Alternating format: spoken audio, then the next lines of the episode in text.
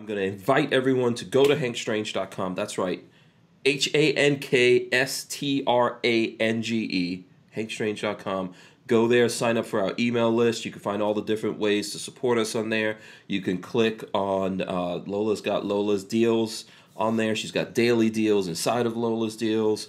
All of that. There's links to uh, Ballistic Incorporated, which is where you guys can find our merch. That's the new merch store that opened. Where the, we're there. You can get yourself a Gunner t-shirt, which yours truly designed with a little, little bit of help. A little bit of help. So go there. Check that out. That's how you support us, hank strange dot com. Um, I think we have, uh, looks like we're feeding through right now. Let me press the button. Drop the open on everyone. Welcome back to the Hank Strange situation. Lifestyle. Make sure you guys subscribe, thumbs up, ring the bell so you can be notified on every time we go live. And we are live. I hope you got your big girl panties on. I hope these are the steel ones with the big heavy padlock on it, because this is a rogues gallery here tonight. Rogues gallery. Someone, someone's got their audio feeding through, but it's a rogues gallery here tonight. Right next to me is Harrison, Harry of Harry's Holsters. I don't, you know. I don't know. Do people? Does anyone call you Harry? No, man, it's Harrison. Yeah. Harry was a lot catchier. Yeah. So there you go. I always think Harrison Ford, which you are much better looking, man. Just F Y I, just so you know. And he does look. He sponsors us even, so that's why he's so. That's why he's so handsome. You too could be handsome out there if you if you sponsored the Who Moved My Freedom podcast. But we've got Harrison. He's here. Always a great guest. Uh, right above him is uh, Richard Hughes, Richard yep. Milhouse Nixon Hughes. I feel like we're color co color coordinating too much. You need to switch it around so Rick's above me or something. Oh. Is that it? Oh, really? Yeah. Okay, I'll, I'll I'll flip it around here as we go on. And as Harrison said, we've got is your six covered. Let's see. Can we all point? So so so Rich, you got to point over. Harrison, you got to go like diagonal. No, the other way. The other way. Uh, there yeah. you go. Boom. It's reversed no, the no, the other way, Rich. Yeah, this is going to be confusing. This is going to be confusing. What's up, everybody? Yeah. How you doing? Rogues Gallery. Rogues Gallery of dudes here tonight. Uh, who knows what's going to happen? Um, this is episode five hundred twenty-one of the Who Moved My Freedom podcast. As I said, we've got Harry's Holsters. Is your six covered? Flying Rich. All here. We're doing it and doing it well. Who knows?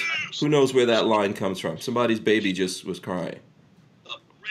So you could be doing and someone is someone is uh, someone's got their, their thing. I got my mute on. Yeah, did I just hear a baby? No, that was you doing the boom. Oh, that was me doing the boom. Oh, okay. All right, there you go. There you go. You know, you know, no, it was a baby. Yeah, it was it a was, baby. Yes, that's right. A big baby. Big baby. Big I'm baby. I'm going to have nightmares tonight. I'm going to have nightmares. Big baby bumpers. Big baby bumpers. Baby bumpers.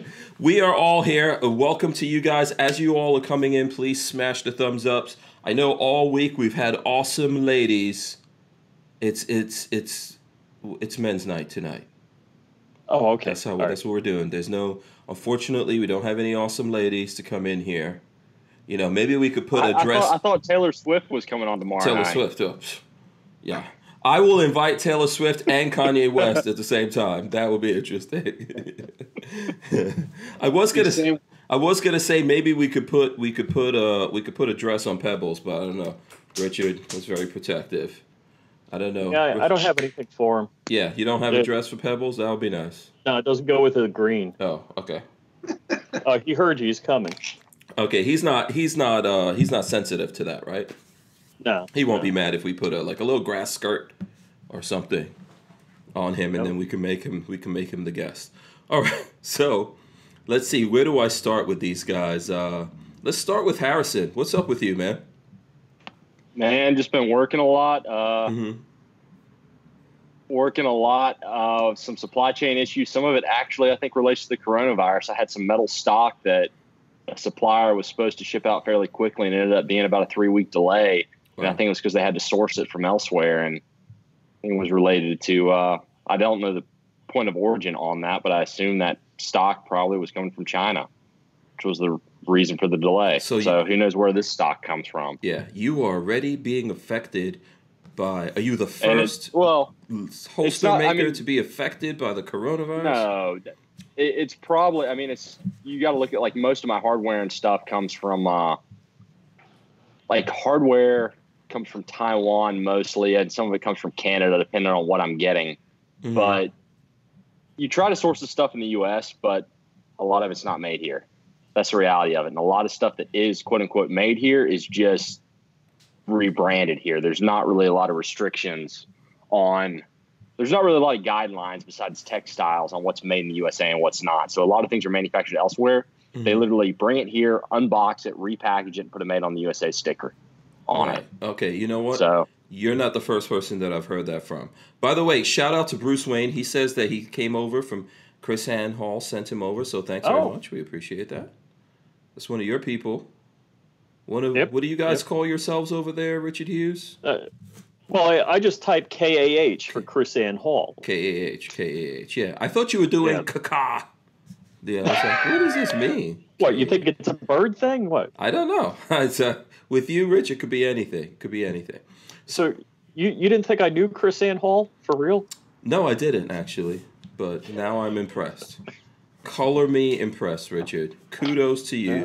I have a new level of respect for you, sir. And it's just and, and a little notch also. Up from the gutter, but it's a new level. It's a notch up from Typhon? Is that what you're saying? Oh, yeah. you you uh, Compared to Typhon, you're in the skies, man. You're, you're in outer space now. When's the Tyvin Patrick Roberts show coming? Oh boy, never again. Don't even don't even start that, Harrison. What is wrong with you? Don't even start that. By the way, before we get deep into this, uh, Harry's Holsters, like I said, sponsors the show. If you guys use, what's the code? Hank Strange, right? You get ten percent off.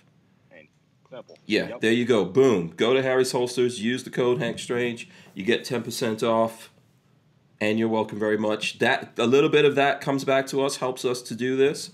And of course, you know, if you're looking for good Kydex stuff, you can get that from Harrison. I don't know what everyone here on the panel uses. Um, you guys could, could feel free to tell me.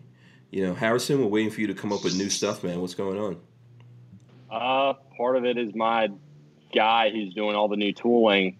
He's had a lot of delays and stuff, and he's given me a number. Let's see if that let's see if it holds true to it. I have yeah. a lot of files sitting there with him. I have a lot of stock sitting there waiting to be uh, mm-hmm. machined, and I've next week I'll have probably another I think it'll be twelve products ready to send him files and buy more stock for him mm-hmm. ready to go once that launches. So there's a lot of stuff coming out over the next couple yeah. of months. So all of a sudden but, everyone's going to get hit with a tsunami yeah. of holsters coming out there. So all right. It, it, There, there's a whole supply chain.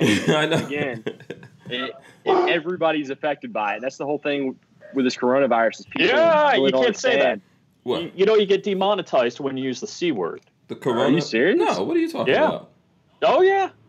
All well, right. I'm talking about the virus where you have way too many coronas out on the lake. Yeah.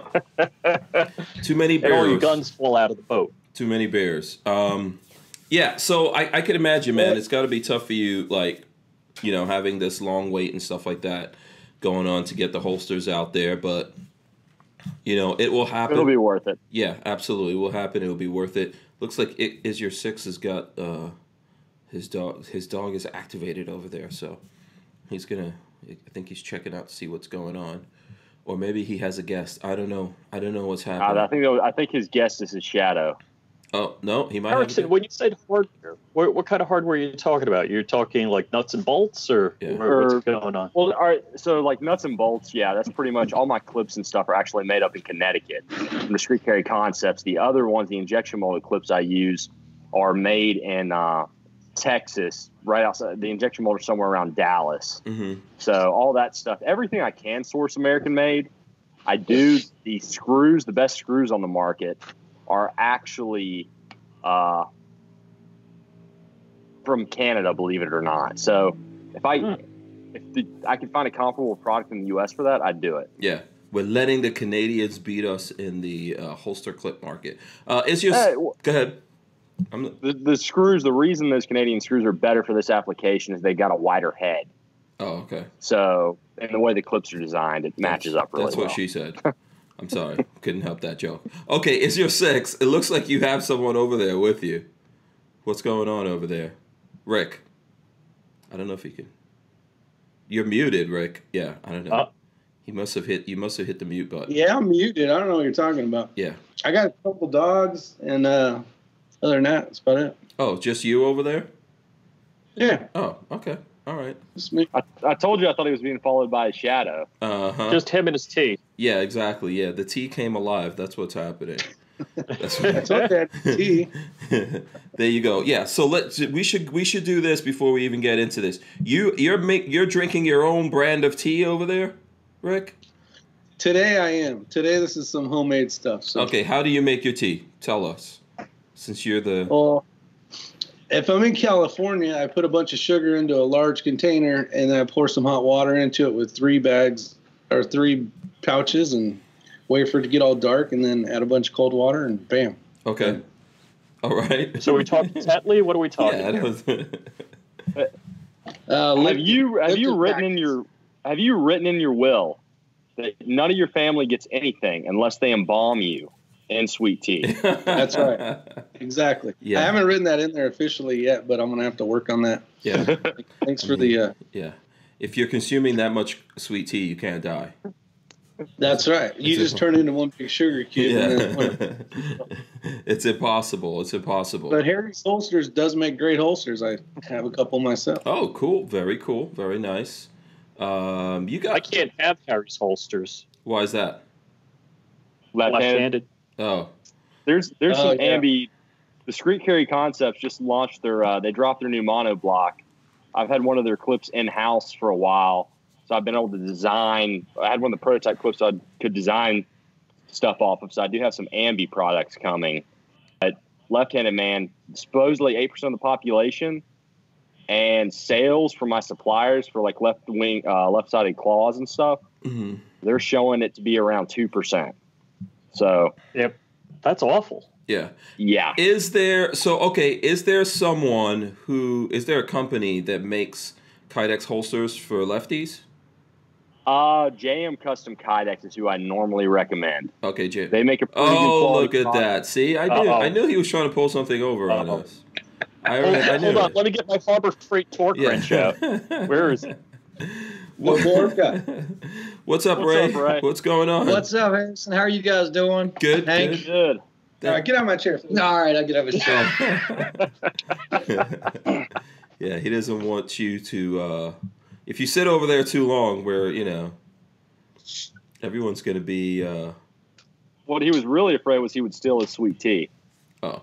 Well, he's got Diet Coke, so these guys, these are guys. He will never steal the sweet yeah, tea. No. Now, now we're gonna have to go through what everyone's drinking. Okay, Richard Hughes is drinking Coca-Cola Zero. Wow. Okay, uh, Ray has got Diet Coke. Rick has uh, his homebrewed iced tea that he doesn't want to tell us what the secret is for whatever reason. What do you have, Harrison? I really wish I could lift up a mason jar right now, but Gatorade Zero and Smart Water. Okay, smart. Look, it's so healthy. Um, I'm drinking some uh, Dasani water. There you go, boom. And of course, the best Snapple ever, Snapple Apple. You can't Snapple beat that. Apple. You can't. You said Patrick was there. I figured you would have taken that. No, uh-uh, no. Patrick's not allowed to have Snapple Apples. That's that's only for me. You guys, I don't know if you guys know about Snapple Apple, but that's the best apple Snapple flavor there is. This is where the they got the name from. What's that? Their headquarters were on Long Island. I forget where. Uh, Na uh, Long uh, Island? You know what? I think so. I think they were on Long Island. Yeah. Yeah, I, I remember uh, off Northern State Parkway. Yeah. So there you go. Everyone's got their drinks with them. Uh, Ray, what what's going on with you, man? Special guest. Now we're now it's now it's actually five rogues.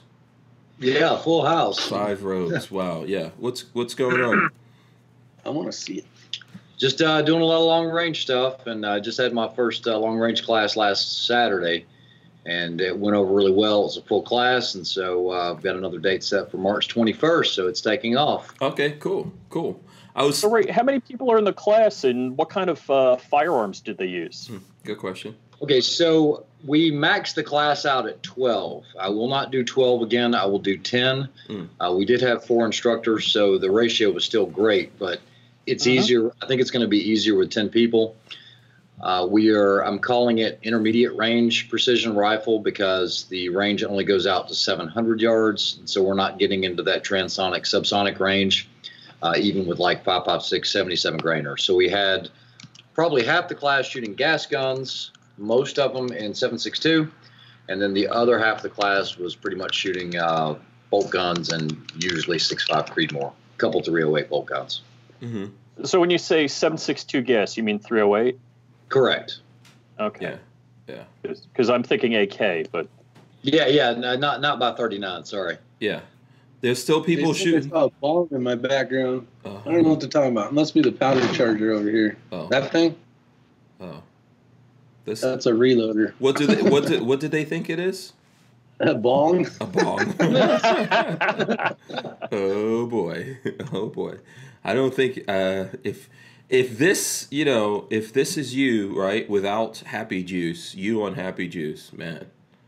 We don't. Yeah, all I need is sweet tea. That's yeah, it. Yeah, exactly, right. Exactly. So I, I know Harry's going to N RAM, and so I will be there Thursday night. So I'll, I'll see you there Friday, Harry. Who who else is going? Yeah. Yeah.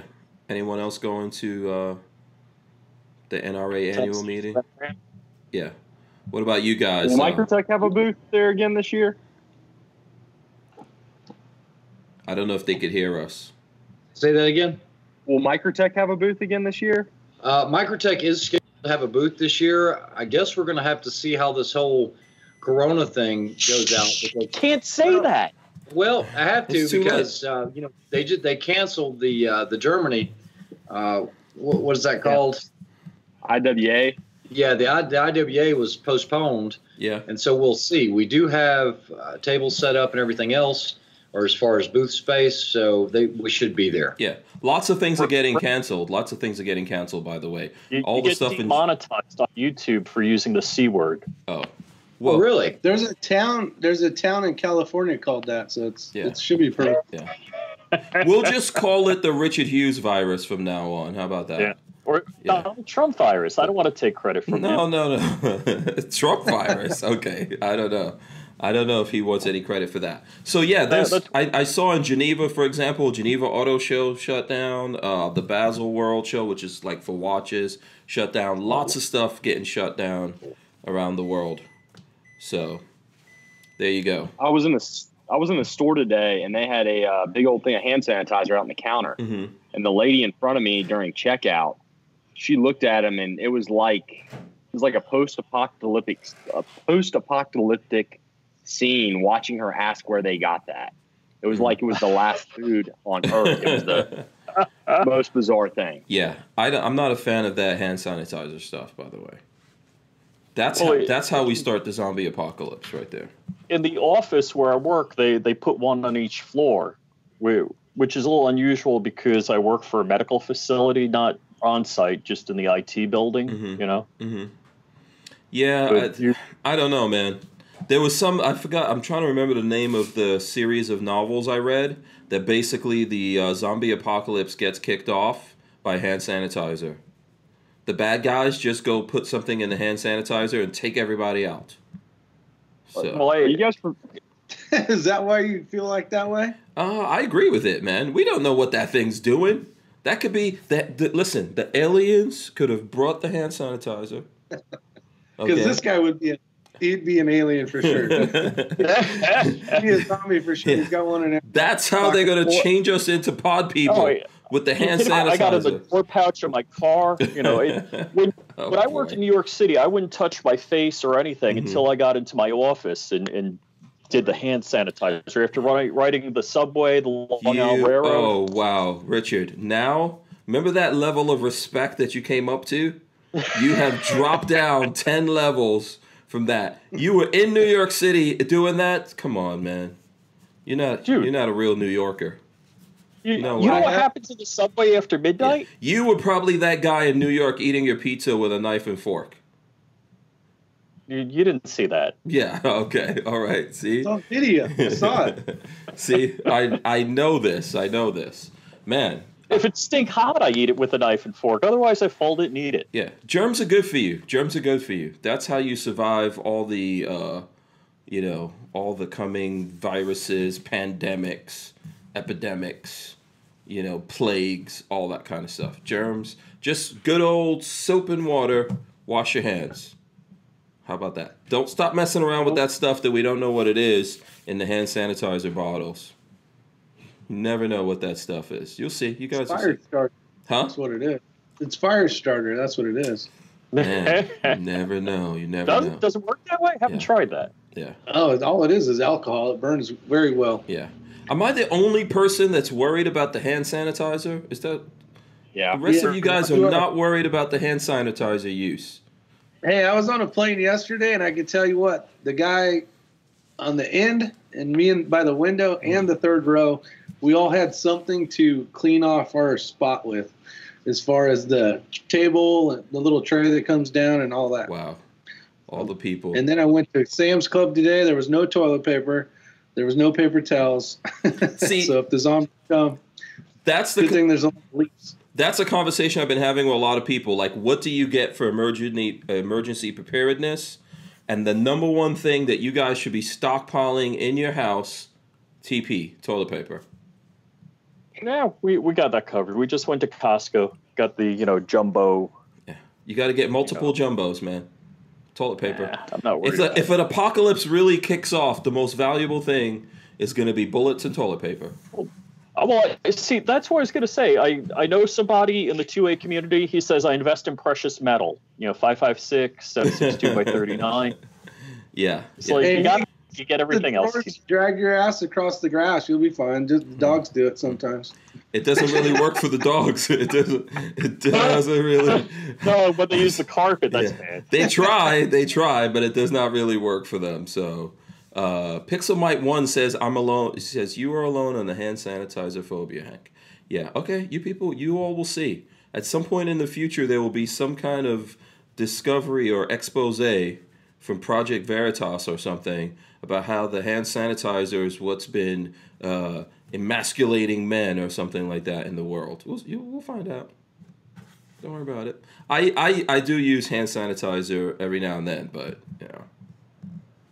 Only when it only just to be polite in, in uh, when I'm with other folks. I just believe wash your hands, wash your hands. Stay away from those those chemicals. You have no idea what it is.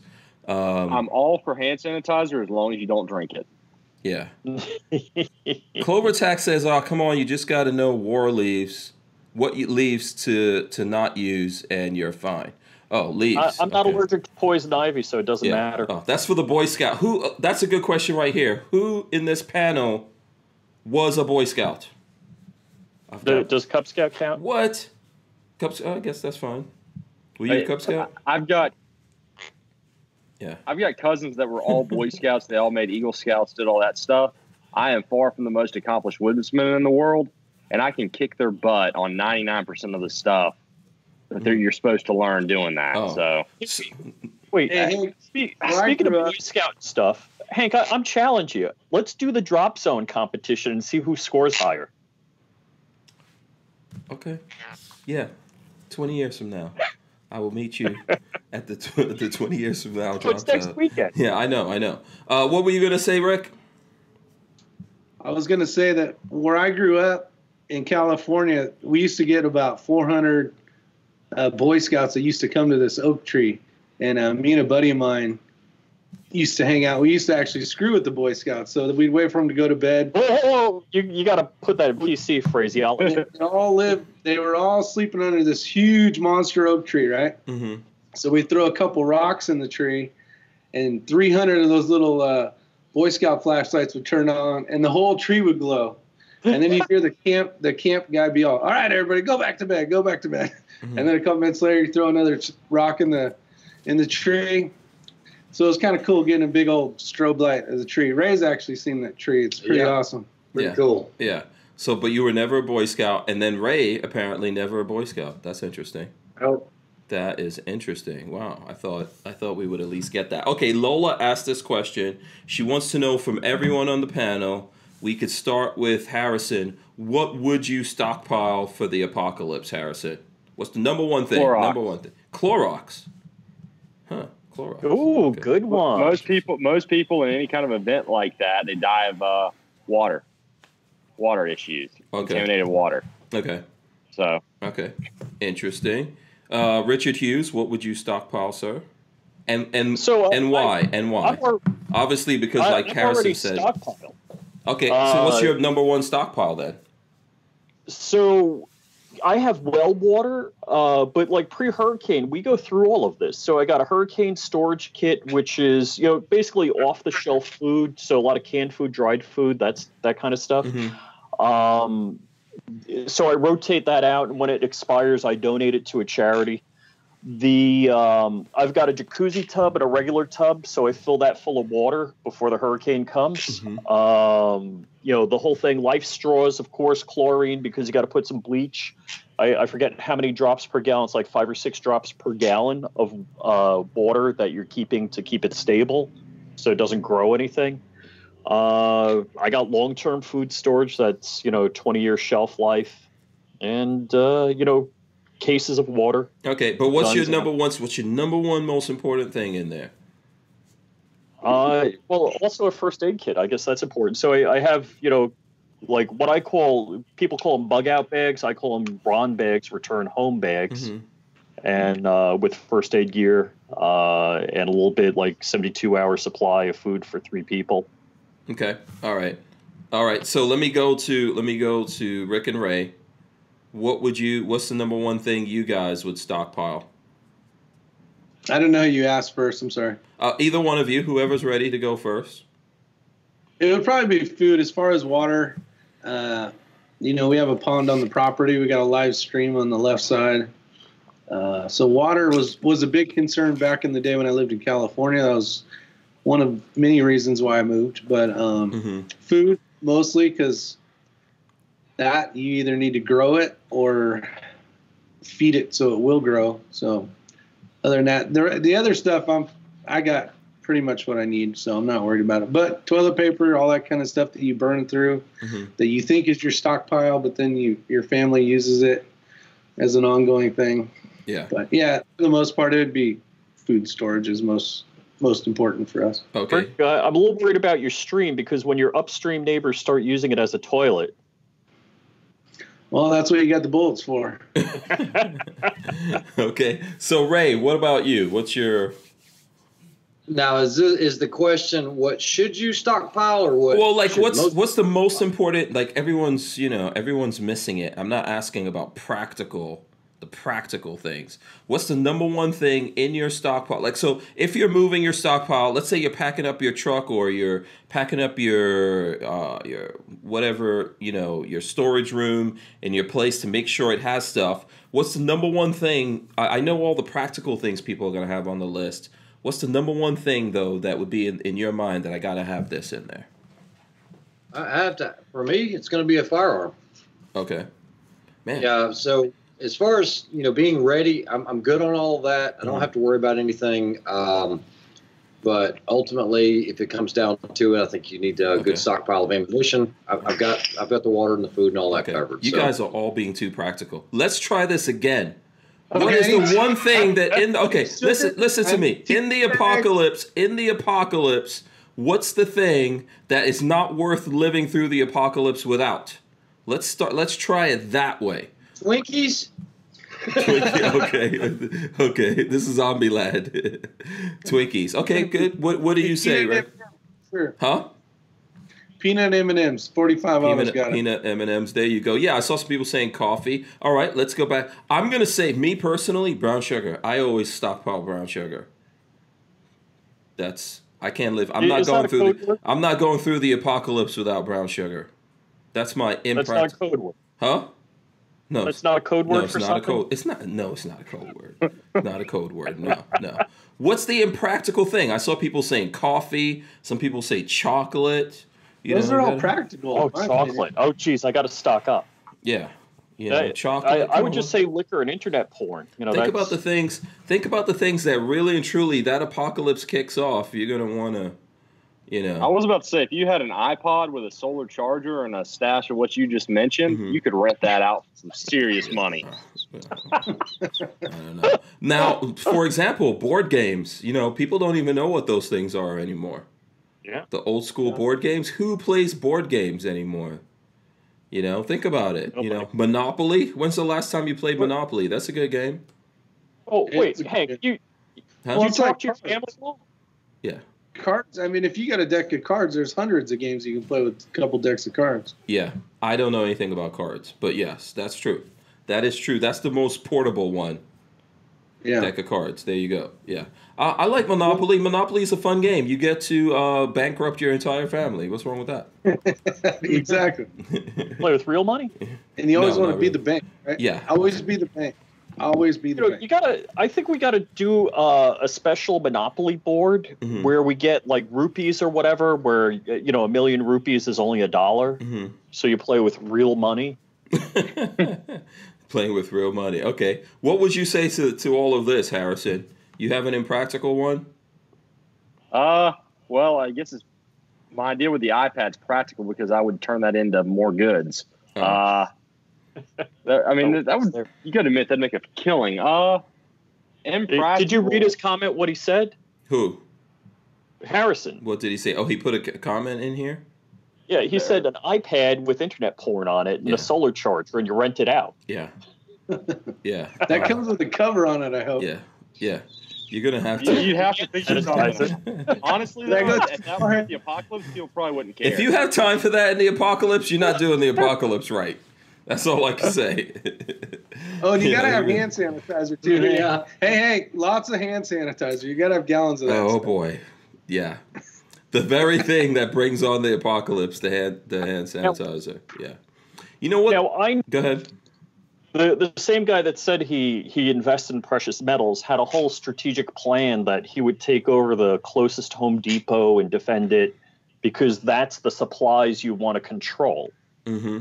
Here's my and, plan, to watch all those idiots who have plans. Okay. I'm, I'm and see what to, they get up to with their plans. I, I'm about to just... Oh, sorry. Yeah. I'm about to break down a lot of serious fantasies for people. Mm-hmm. You look at all around the world, there's some places where some bad crap has happened. Mm-hmm. Very rarely does the whole population just disappear. I mean, you're talking about events like genocide. You are talking about major pandemics in areas where they don't have good sanitation, whatever. All this kind of stuff happens. The population does not disappear, and trade does not stop. Like in Syria, if you go through and look, there's a huge black, there was a huge black market trade. When ISIS was thriving, when ISIS isn't isn't thriving, there's all kinds of stuff. Trade will continue to go on. I think people focus maybe too much on this idea that you get all the stuff you need, you hunker down. It's always good to have stuff. You're definitely living more relative comfort, but economies do not stop. Mm-hmm. Historically, I can't think of one situation where that has happened. Yeah. And uh, somebody proved me wrong. I'd yeah. love the to hear problem, it. I did a video probably a couple of years ago on precious metals and stuff, but the problem with precious metals is If you have, if you have all your other stuff, all your preps, meaning food, water, mm-hmm. all that kind of stuff, then it's good. But if, if you're gonna, if you're gonna collect a bunch of precious metals and think it's gonna get you through some type of shit hits the fan scenario, I think you're sadly mistaken because you can't eat precious metals, you can't yeah. drink precious metals, you can't do any of that. So. Mm-hmm. Maybe after the shit hits the fan and the world's starting to come back is when the precious metals would be well worth Ooh. its weight in well, gold. Well, I think. Percent. Okay, I think precious metals are good for your own apocalypse, for like your own private apocalypse. What I mean by that, sure. it's good yeah. to have the precious when everything goes wrong for you, but the rest of the world is still rocking and rolling. Then you so can now you, you can trade bankruptcy. Yeah, mm-hmm. yeah, exactly. You know, can, can if, if you need to I get if you need to get apocalypse? on a boat and go to Cuba real fast for everyone in Florida, if you need to. I, I just rethought what I want for the apocalypse. Oh boy, what? Uh. Opt out of gun control and and uh, Walter Keller. Oh, okay. Those are going to be your two husbands or something in the apocalypse. Like, what, yeah, what are you? I don't understand. They, they got all the best guns. Oh, they have all the best. Okay, all right, I understand. I'm just teasing you. I'm just teasing you. Um, yeah, listen. That that a lot of people say that. I'm sure we're all gun guys here, right? I'm sure this one thing we always hear from people, I hear this from my neighbors all the time because I have my range out there and I'm shooting, and when they see me, they're like, oh, if something happens, I'm coming over to your house. Not a good idea. No. Don't go to where the gun guys are. Leave those guys alone. You know, that's my advice. On the other hand, you have people that think if I just have guns, bullets, and beans, basically, they're, they're going to just go take other people's stuff as well. So depending mm-hmm. on how, how your mindset is and, you know, what kind of either bad or evil, I should say, a person is, mm-hmm. you know, they don't really care to prep. They just think that they're going to go find what they need elsewhere. Yeah. yeah. Which your family's starving to death. You know, people do stuff they really don't want to do. So yeah. there is that as well. A lot of this has to do, so in the reality here of something really, you know, going that badly wrong, first of all, starts with where are you? You know, where are you located? Who, whoever we're talking to out there, I think most of us on this conversation, we're located somewhere that we're outside of cities, right? Is anyone in a city? Yeah. I work in a city. Yeah. So... Um, I think that's the beginning of it. If you're in the city, you're probably in a lot of trouble there because you might not. So I'm sure some people in the city are stockpiling food and water and stuff like that. But that's the biggest thing. If you're out in the country, you probably you can have a well. There's food around you, even if you don't know. I mean, squirrels. Come on, they've had a couple hundred years Chicken of us tree. Not eating them. Yeah, at least you know the squirrels on my property have had like ten years of not being eaten. You, you so. Start looking at caloric intake there, and you start looking at how many squirrels there are, how many deer in a given area. You're not going to last too long. Oh, off the squirrels? Off squirrels, off deer, off any wild game. Yeah, uh, unless you live in a remote part of Alaska or something. Um, so you're saying there's not going to be deer? Uh, you start there's looking at the population of yeah. There, if if something really happened, like during the Great Depression, a lot of stuff was almost wiped out, mm-hmm, mm-hmm. and that's yeah, yeah. And people. So that's just the Great Depression when the economy falling fifty percent or whatnot. Yeah, and so it, so you're saying it looks like we have a lot of deer, for example, because we all see them just walking all over the place. Alligator, but, python. Yeah, but if people get hungry, we're not going to have so many deer anymore. Correct. Yeah. yeah, they will go fast, I believe. Yeah, you think they'll go fast? They might. And that's that's the thing too. Is are you prepping seeds? I mean, do you have you know your lettuce, all your different types of vegetables and have a, a seed bank, basically. Well, and do you have ground that can accept those seeds? Do you have the skills to grow it? There's, again, this is where the economy comes in. Mm-hmm. Mm-hmm. Yeah, you just throw them things in the air and they just grow. Mm-hmm. Bloomberg said so. yeah. Yeah. Yeah. Okay. Yeah. Let's go on. Let's go on from the apocalypse.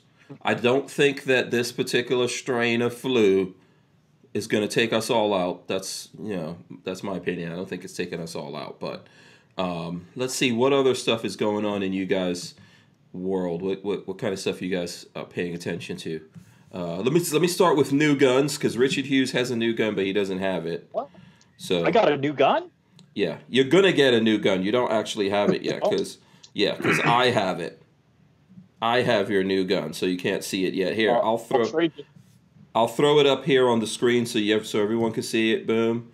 So there we go. There's the new Richard Hughes. Let me see. This is probably a better way to take a look at it right there. Oh, it, it's better now that it has Hank D N A on it. Yeah, check that out. Ruger. So what do we call this? Ruger fifty-seven? It's not Ruger five seven, right? Uh, they, they said they don't care what you call it. That's oh, okay. Yeah. So there you go. Ruger five seven. Um, that came in to my F F L for Richard Hughes. There you go. You want to tell the people if you got a good deal, or I, you know, I what is the M S R P? Is it seven ninety nine on that? On a, I got on it for six fifty uh, okay. plus shipping. Mm-hmm. So uh, I think it's an okay deal. The bad part is it's from Jersey, so it has ten round mags. So I ordered some twenty round mags, which I'm waiting for. Mm-hmm. Yeah. So. So why did you why did you order from Jersey? Could you not like these are just everyone's buying them up around the country, and Jersey was the only place you could find it in stock?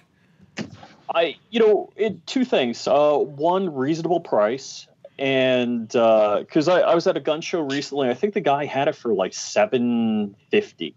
Okay. And I'm like, you're out of your mind, bud. I I mean I I shared with you what the T and E price was, and mm-hmm. I missed out getting a T and E gun. Mm-hmm. Um. So it's it's a seven and change is a lot more than what the T and E price is. Okay, All right. Um, so let me ask this of the other guys here in the chat. I'll I'll start with Rick and Ray. What do you guys think about the five seven? Have you have you all gotten your hands on it yet? Are you interested? Do you care about the five seven round? What do you guys think? We shot that one. It was fun. The uh, I don't have much experience with them besides the one that I did shoot. I I've had a lot of five sevens, everything from the P nineties to the uh, the five seven pistols. Mm-hmm. I'm just personally not a big fan of that round. Okay. All right. So you're not super excited by the news of this Not of this all. new round. Okay, so there you go. Um, let's see. What about ha where's Harrison? Uh, did Harrison turn his camera off? He probably went off somewhere. Uh, I think he went yeah, yeah. trying to grab a little bite to eat. Oh, okay. uh, first of all, are you making a holster? That's the first question. But yeah, yeah go ahead. yeah, left hand uh, right now. the. Uh, It doesn't interest me personally, but I would kind of like to have an F N for the collection. So I kind of hope this somehow brings down the price.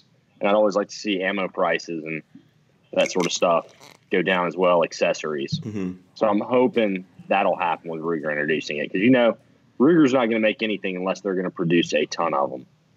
So. Yeah. Okay. So it seems. So I'm hoping it brings down the ammo price. Yeah. Well, it seems likely it's not just um, it's not just uh, it's not just this Ruger making a five seven. So we have F N, we've got Ruger. There were some other companies out there that might be putting out five seven. So we should we should see different things out there. Uh, people are making the round, so I know that's getting a little cheaper. Were you able to find some ammo? Yeah, actually, Trey hooked me up with somebody in Mount Dora, an F F L in Mount Dora, and I bought five hundred rounds at lunchtime today. Yeah. Okay. Yeah. So we'll see what happens to it. I know everyone would like the one thing with the five seven pistol is that it's kind of on the high end. It's expensive. So um, a lot of people didn't want to get into that. I've had one. I've had a P S ninety as well. If I had it all to do again, I would get a five seven again. I would definitely get a P S ninety, but I would have a, get an S B R version next time. Yeah, the S B R is hot. Yeah. Wait, what did you pay for your five seven pistol when you got it? I can't remember what, like, I don't know. I'm thinking it was thirteen hundred dollars or something like that. Whatever. Oh, really? Whatever. Yeah. It wasn't. Um, I know I've seen deals since then. I think they've gotten a little bit better with the prices, but I don't think they've really come down tra uh, dramatically. They re those guns are pretty cheap to manufacture. They're actually uh, stamped. Mm-hmm. They're stampings and they're polymer overmolds. Mm-hmm. But F N just really clamps down the supply. Like my local gun store, those guns are allocated a lot of the time. Mm-hmm. So it's not something F N's really controlling the supply. Mm-hmm. Yeah. They could probably yeah, sell those was, guns to make huge money for yeah. five hundred, four hundred bucks. Yes. But that's not their yeah. pitch. So you're saying we're paying for the F N name being on there? Not for, not like, for the name, just they regulate supply to such an extent. It's that, like the beer diamonds. Mm. Okay. Yeah. Yeah. I next if I get one again, I want a either O D green. I think, I think there's O D green or flat dark earth or something yeah. like that. But yeah, they're doing them. Yeah, trying to catch a good deal going on those. Um, who's into F N guns other than the uh, the the the P S ninety? Okay, all of you guys. All right, what F N guns do you have, Ray? I don't think you should be cussing, Hank. Oh.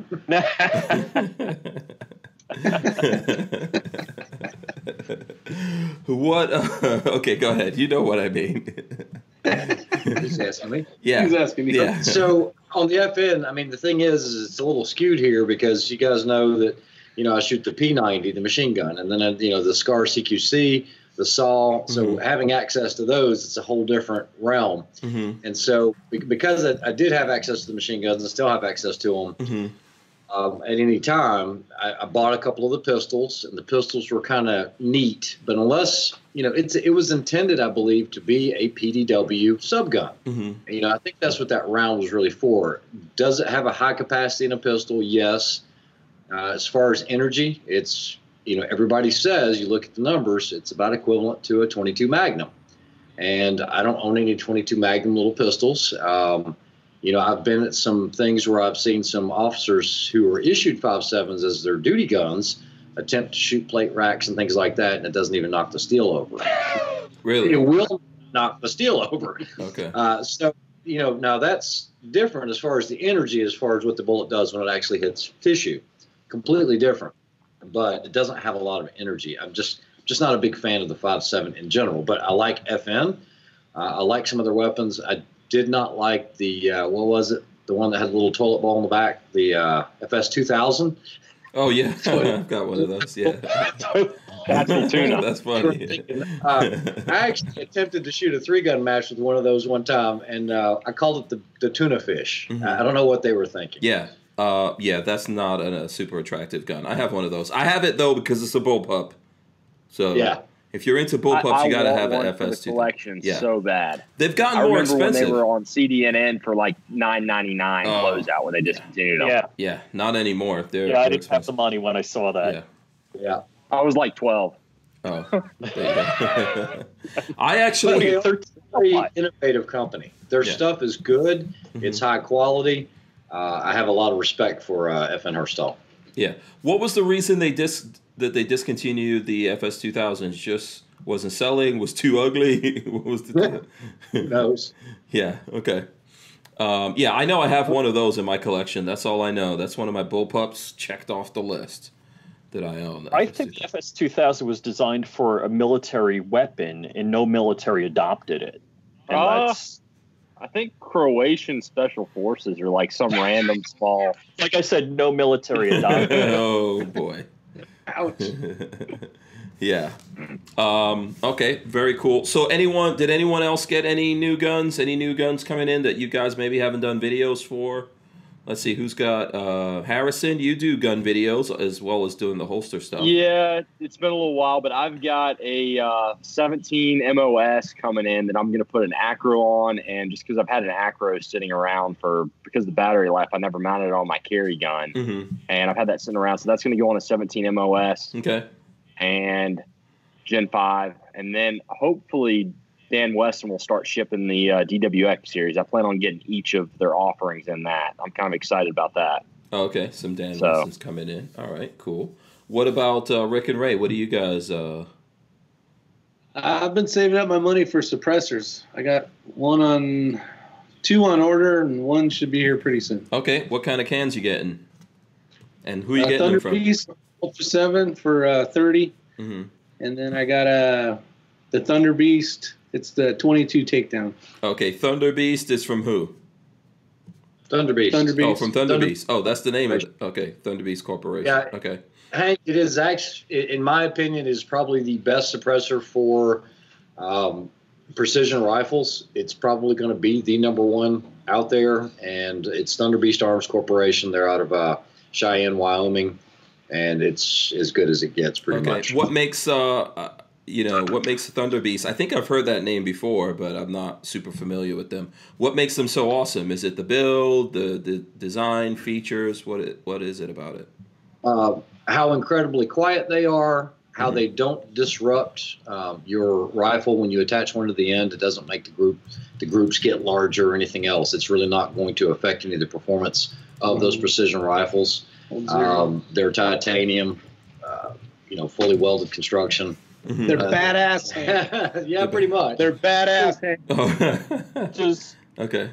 Being titanium and lightweight, is that does it affect the harmonics less? Is that you know I don't you know that question came up because I've been doing some suppressor videos with some ta sound testing, and I understand the whole deal with harmonics and all that, and a lot of guys were commenting uh, with regards to it, and I appreciate the comments. But a lot of people assume, and the question was, when you put a suppressor on a rifle, it will make it more accurate. That was the actual question. And I said, no, you can't say that across the board, because I've seen some guys throw other manufacturers' suppressors on their rifles, and all of a sudden it looked like they were shooting buckshot at one hundred yards. And no, I'm serious. I mean, I've seen some rifles that are tack drivers uh, all of a sudden, you know, turn into two or three M O A guns at one hundred yards.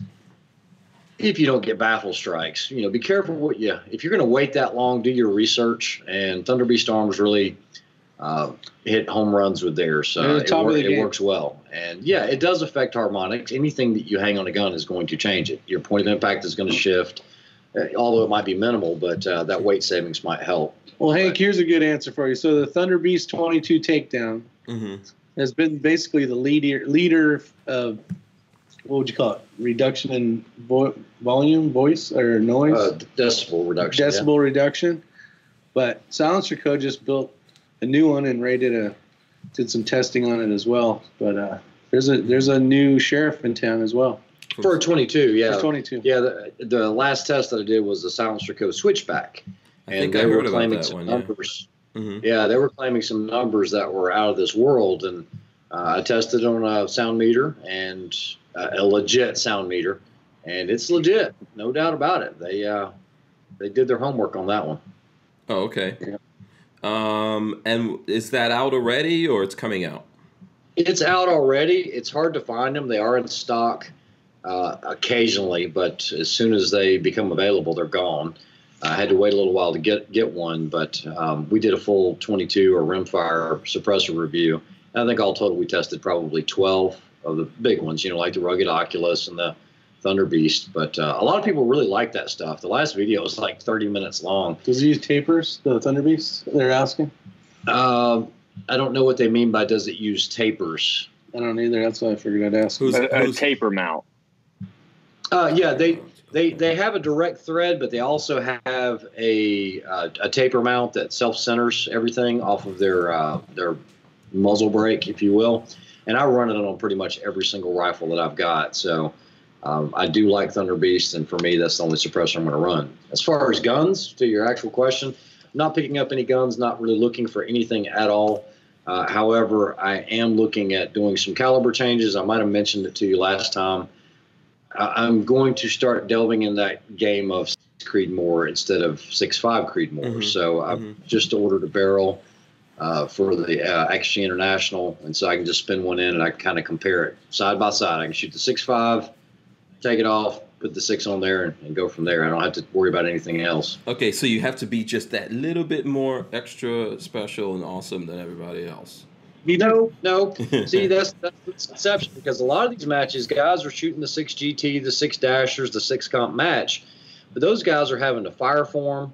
You know, those guys are scrambling the ground, picking up their brass because it took them so long to build that brass. Mm-hmm.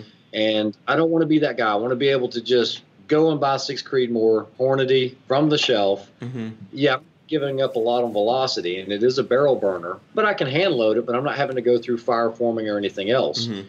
You know, if you look at the numbers, if you're just comparing factory six Creedmoor to factory six point five Creedmoor in the L D match, there's not a huge difference. Uh, it, there's a little difference at distance, uh, but I think where you're going to get into the advantages is when you start hand loading six Creedmoor and pushing that thirty-one hundred plus feet per second. Okay, and so and that's what you're going for, right? That extra speed.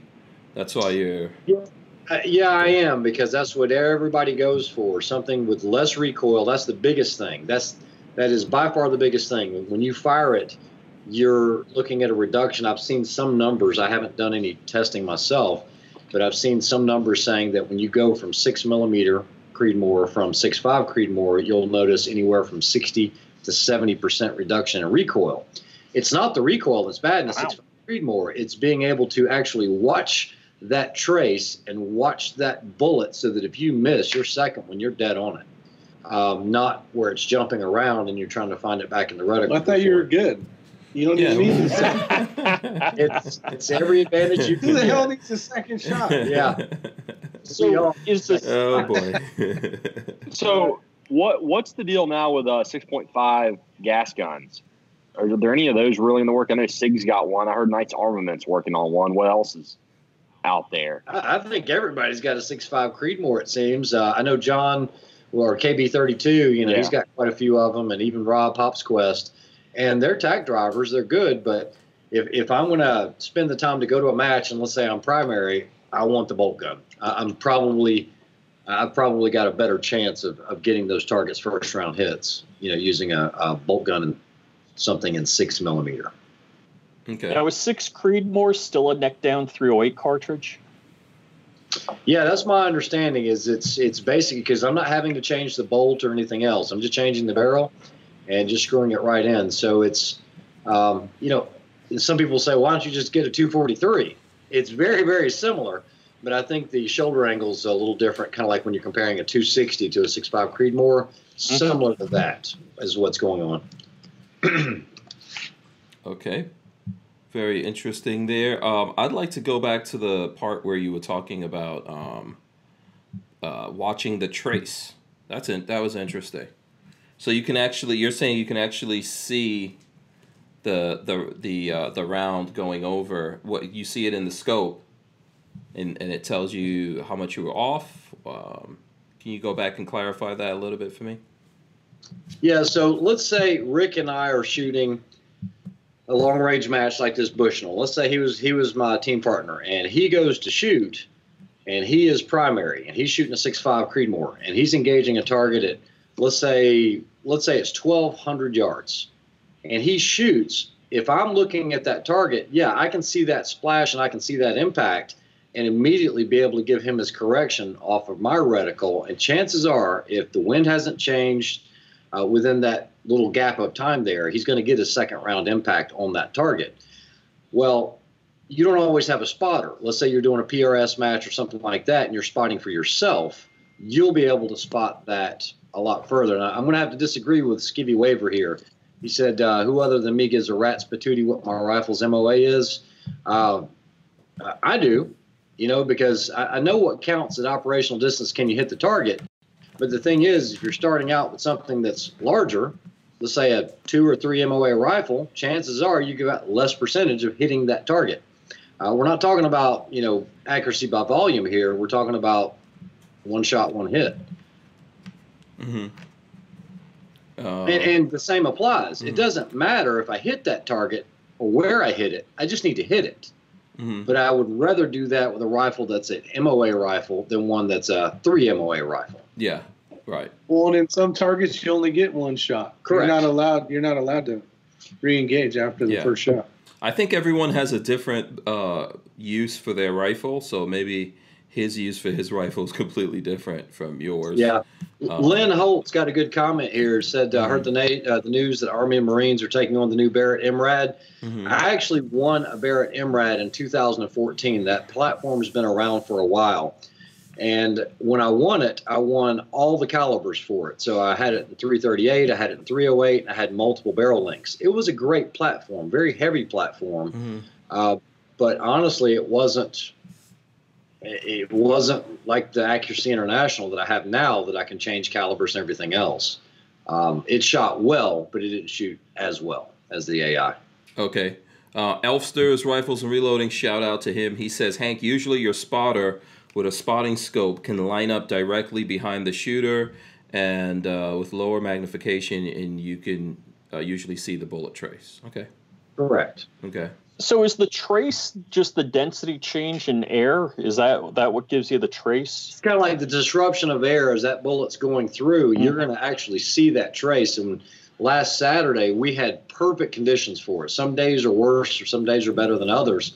But we were like, guys, if you're not shooting, you need to be looking through your optics right now, because you could be fifteen foot away from the guy that was shooting, and you could see his trace. Now, you might think that it was left and it was right instead, mm-hmm. but you could watch it all the way into the target. And being uh-huh. able to see it, where that trace is, you know, because, you know, at a thousand yards, you know, you're looking at a bullet that's thirty-five, forty feet above your line of sight into that target. So you see it just come in.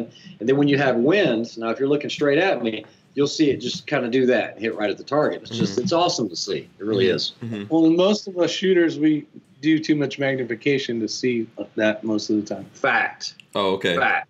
Okay. I'll be one. Okay. So that's the job of the spotter. Yeah, the job of the spotter is to give the second round correction. Oh, okay. It, and give him his wind call even before he takes the shot, um, regardless of whether it's, okay, so a police sniper, military sniper, completely different roles, uh, longer engagements, shorter engagements. But mm-hmm. it is still someone that's there as your backup. It's also your six man watching your guard if you're looking through the optic itself. Mm-hmm. uh, so you have different roles. Or if you're just fatigued, let's say you're on a mission, you've been out in the gun, you've been looking at a at something for ten hours. You, you got to be able to roll off that gun and get some relief, you know? Mm-hmm. Yeah. Do you, um, because I know sometimes I'm asking you this stuff and then people tell me that you've made a video, um, you know, which is good advice, right? That's why we're making the video. So that, have you done a video on like the job of the spotter and you know? I have not. Oh, okay. I have not. Okay. Well, there you go. You I can you can make. Should one. make a, a class on how to be a spotter. Yeah, yeah, yeah. That, he did suggest it, but I will tell you, if you're going to shoot long range and you're by yourself and you don't have a spotter, it's almost a miserable, pointless day, because not you're not going to always have a situation. Let's say you you sling around at a thousand yards at a M O A target that's ten inches. Okay, mm-hmm. If you can't see the impact, and in a lot of these matches they'll do that. They'll do an elevated target into the wood line, so you have no idea where you missed, if you missed left, right, up, or down, because you're not seeing splash anywhere. Mm-hmm. A spotter, if he can spot your trace, is still going to be able to see that and tell mm-hmm. you where you need to correct. Yeah. A spot is critical. It really is. Yeah. So a couple of questions there. Uh, Yul Adams, uh, I'm sorry, yeah, Adamus, Yul Adamus says, uh, can the scope be set to drop magnification after shot? No, no. Okay. Not unless you're fast. You got to be really fast. Yeah. That. Okay, so that's not a thing. Um, and then here's what I would ask you. So you just said if you don't have a spotter, it's a miserable day. So what? So what's the best way to go about it if you don't have a choice there? If you're out shooting long distance on your own, what do you do? Use eagle-eye cameras. Eagle-eye cameras. That's it. That's all you got. That's what Rick's saying. That's what Rick's saying. Eagle Look. has a, a channel, and he does some uh, real long-range stuff, and he actually is designing a, some target cameras. That's why I said All I'm okay. saying is you can go out and shoot long-range by yourself, but you're going to go through considerably more ammo, mm-hmm. especially if it's a really windy day or something like that, and you're not seeing your own trace. Now, the advantage of shooting really long-range, you know, fourteen, fifteen, sixteen hundred yards or meters, is you will probably catch it because you've settled in way before that bullet hits that target. Mm-hmm. You've got time to recover from that. So that's the advantage of these little six millimeter zipper rounds that are going through there. Okay. There's very little, that's what I call them. It's just zipping through the air. Is you can it doesn't upset the platform. So when you fire it, it's like, imagine shooting a twenty-two long rifle. You're really never going to lose sight of your target. Yeah. Okay. All right. There's no app for that, basically. No, no action. Oh, okay. And you know, there's a there's a learning curve. Very first time I put Rick on a spotting scope, I don't know, I don't know. I was like, dude, power down. He's like, I don't know, I don't know where it's at. And I was like, okay, yeah. never mind. We're gonna have to get you just looking through glass a lot more. Yeah, yeah. I was, it's it's honestly been really cool watching the videos and watching the channel to see how much Rick has improved mm-hmm. over oh, the last couple incredible. of years. It's yeah, yeah. Is that what's yeah. going? Is that what's going on here? It's a training course for Rick. And if so, well, what level of training is he on now? Just because he, we're neighbors and he's right up the street, and you know we're both always shooting. And Rick's like, "Hey, what do you want to do?" I was like, "I don't know. Let's go to the range." And so he just, I don't know. He's learning through just. I ask a lot of questions. Yeah, he asks the questions, and I share it. I want to. I want to learn. It's yeah. a benefit for him. Yeah. yeah. Yeah. And you get to hang out with me. Yeah. Okay. and also and also they're making videos, so if you guys are interested in this, you want to learn more stuff, you can absolutely uh, go watch the videos and you know try to get out there and do it on your own. Take a class or something from Ray, um, you know, if if you're so inclined to do that. You know. So Ray, what's the longest what's the longest pistol shot you've made? Because you've put some pretty impressive videos on. Recorded on video was yeah. like four hundred fourteen yards, but I actually hit one at five hundred and some change with a nine millimeter, and it didn't take but a few rounds. I actually, I was going to try to break that the other day, and I, I only had like a mag or so because I wasn't planning on shooting pistol, and I was all over a ten by ten steel at seven hundred yards. I mean inches, but I just couldn't ring it. I said, heck with it, I'm done. Mm-hmm. Mm-hmm. It's always fun, right, to see.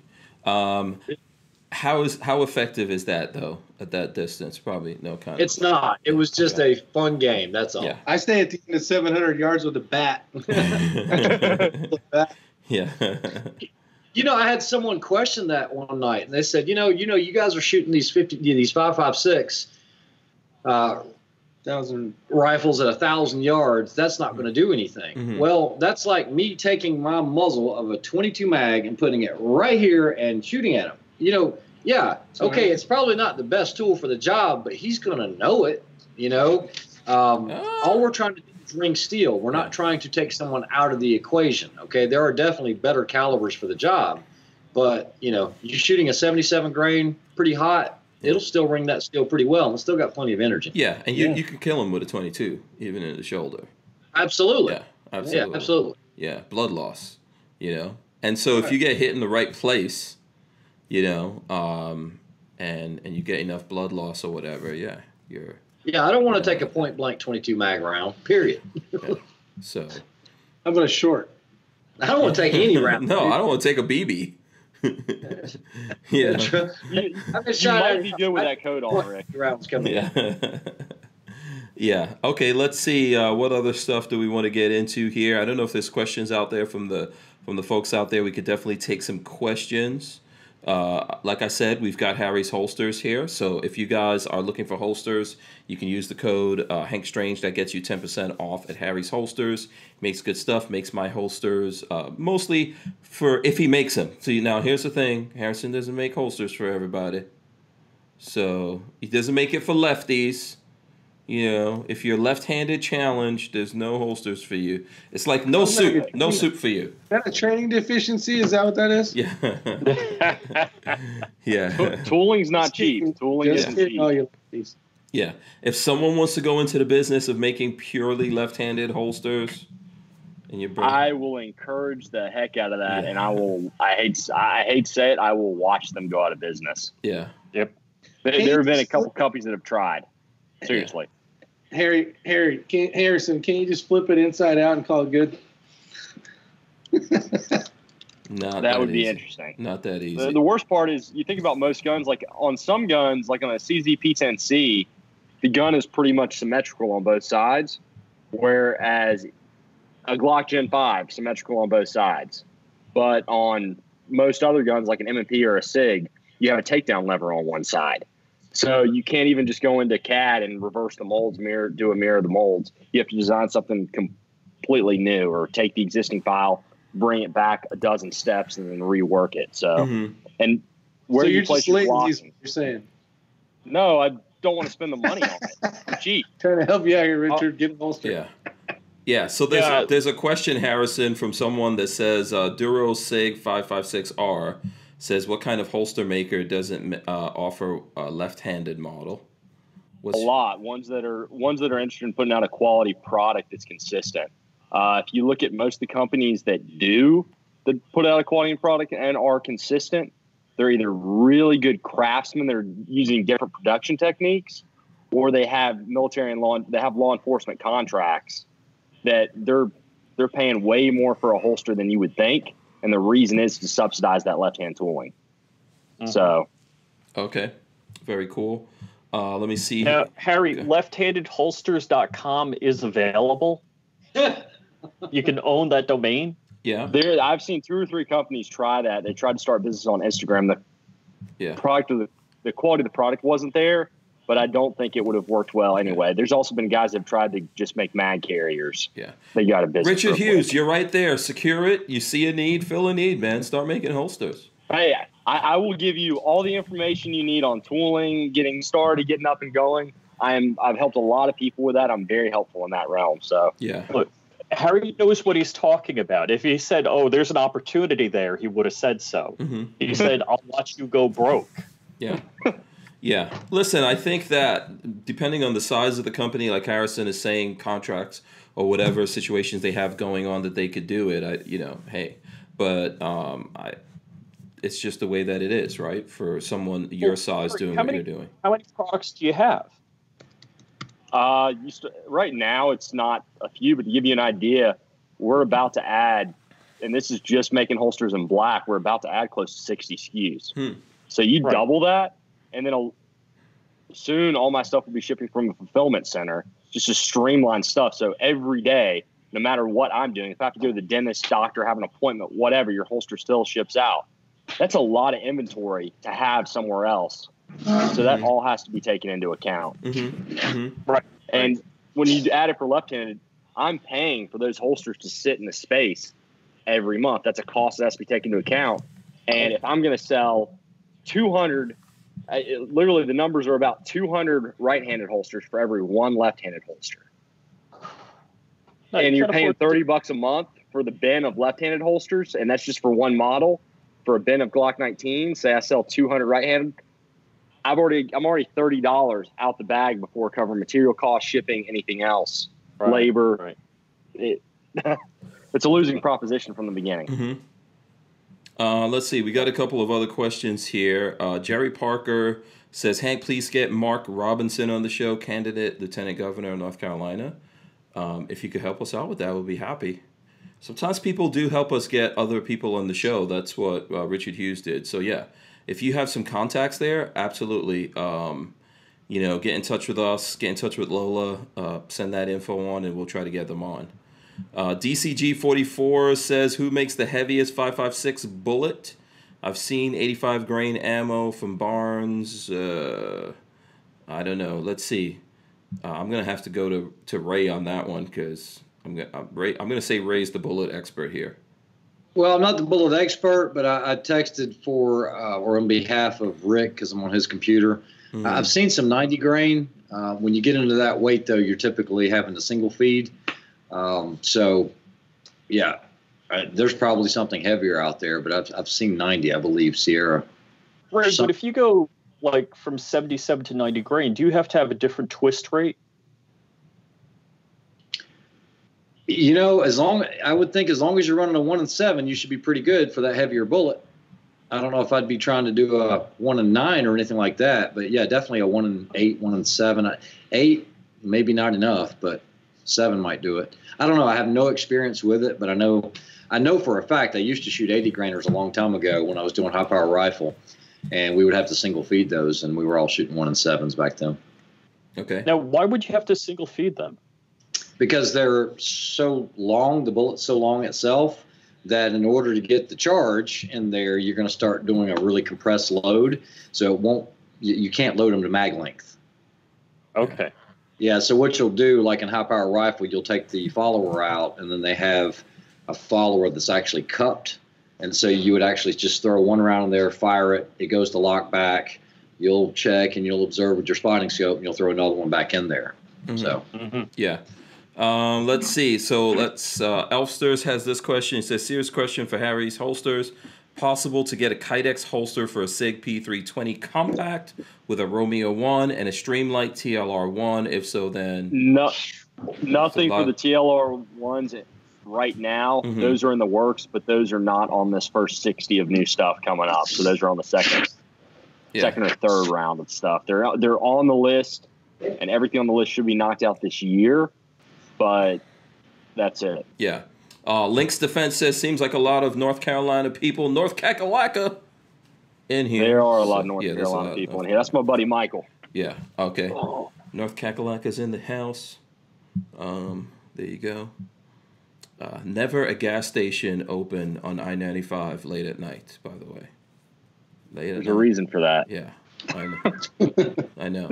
Every time I'm driving through there late at night, the gas stations, and no, you got to be careful. Make sure you oh. make sure you have gas when you're going through. What's that? What are you gonna say, Rich? No, it wasn't North Carolina. Actually, it was Georgia. We we stopped at kind of a bad gas station. My wife mm-hmm. was having it out with uh, the guy that didn't speak English that was running the place, mm-hmm.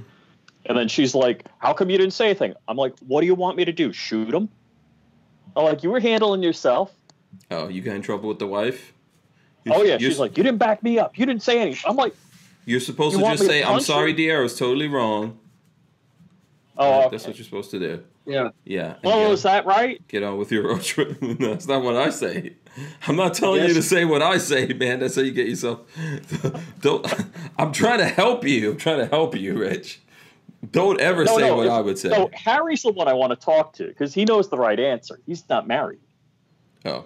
Yeah. See, but look, look at that face, you know. Is it so awesome not being married, Harrison? It's pretty nice, at least at my age. I imagine in ten years, I mean, I'll probably want to change that. But for Don't right do. now, I'm... Yeah. Uh, see, this is the sad reality. The people I know that are married, mm-hmm. that are older, they're either really happy mm-hmm. or they couldn't afford a divorce. Ooh. And they, like... I don't think you're That's gonna. Kind of if you are not happy, you cannot afford to stay married. Okay, go to a counselor, get it worked out. If you cannot work it out for or for whatever reason, don't stay there because you can't afford it. Okay. There's a lot of people like that, yeah, Hank. You, a lot of people like that. You cannot afford to get out. By the way, by the way, I've been married to Lola for twenty-one years. Boom. There you go. Oh, I thought you were going to say three times. No. Three, no. No. No. If, uh, I think if I mess up and divorce Lola one time, I'm not going to be able to convince her to get married again. That's just not happening. I think she would run away at that point. I, I'm, I'm just still off. waiting for you to add the Lola slap feature in, oh. where you're sitting there talking, and then you say oh, something. Oh, that Lola slaps she me? She's not tall enough. She'd have to bring a stool in here, stand on the oh, stool. Here it comes right now. I, I'm just waiting for him to be yanked out. Carried, yanked out from under him.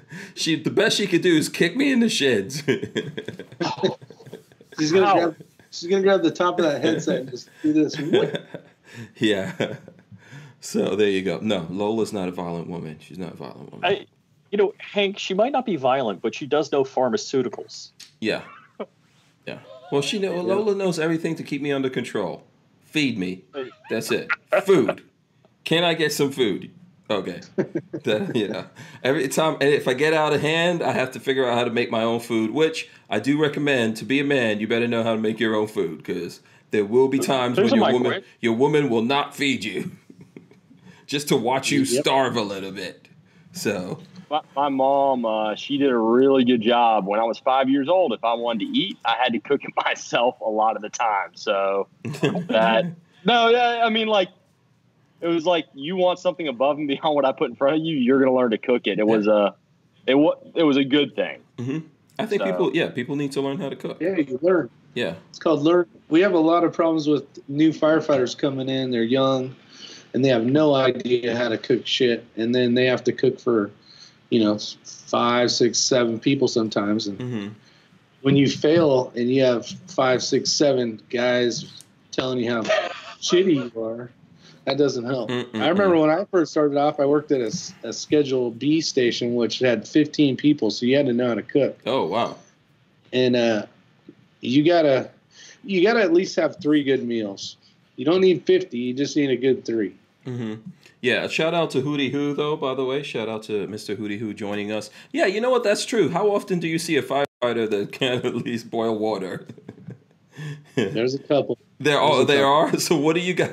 Okay, so let's say a dude. I'll give you an example. Okay. I don't even know if I should tell you this. Hopefully they're not watching. Mm-hmm. Um, mm-hmm. So we got a new guy that uh, came in, and uh, he decided he was going to, well, he was kind of told he was going to cook dinner this night. And uh, so he decided to make, uh, this is horrible, uh, a baked potato. So he's going to make baked potatoes and, you know, put chili and all that stuff on it and cheese. And mm-hmm. so it ended up being a half-cooked potato with oh. a can of Hormel chili on top. And I still hear about this day. So when you cook, you got to know how to cook and at least cook something good. You know what I mean? Yeah, at least and do a crock pot. Come on now. Huh? I'm just going to say this. You don't see many really skinny firefighters.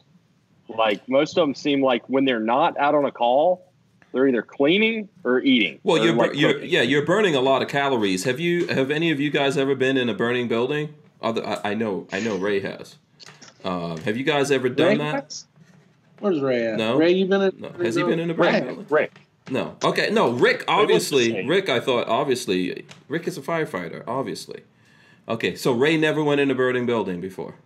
He may have actually oh, as okay. a police officer. I don't know. Oh, okay. How about you guys? Anyone go in? I did it. I did it uh, one time in West Palm Beach. Uh, the fire, fire, the fire department there. Um, I actually did my internship for broadcasting with the Palm Beach Fire Department. That's true. Just name dropping right there.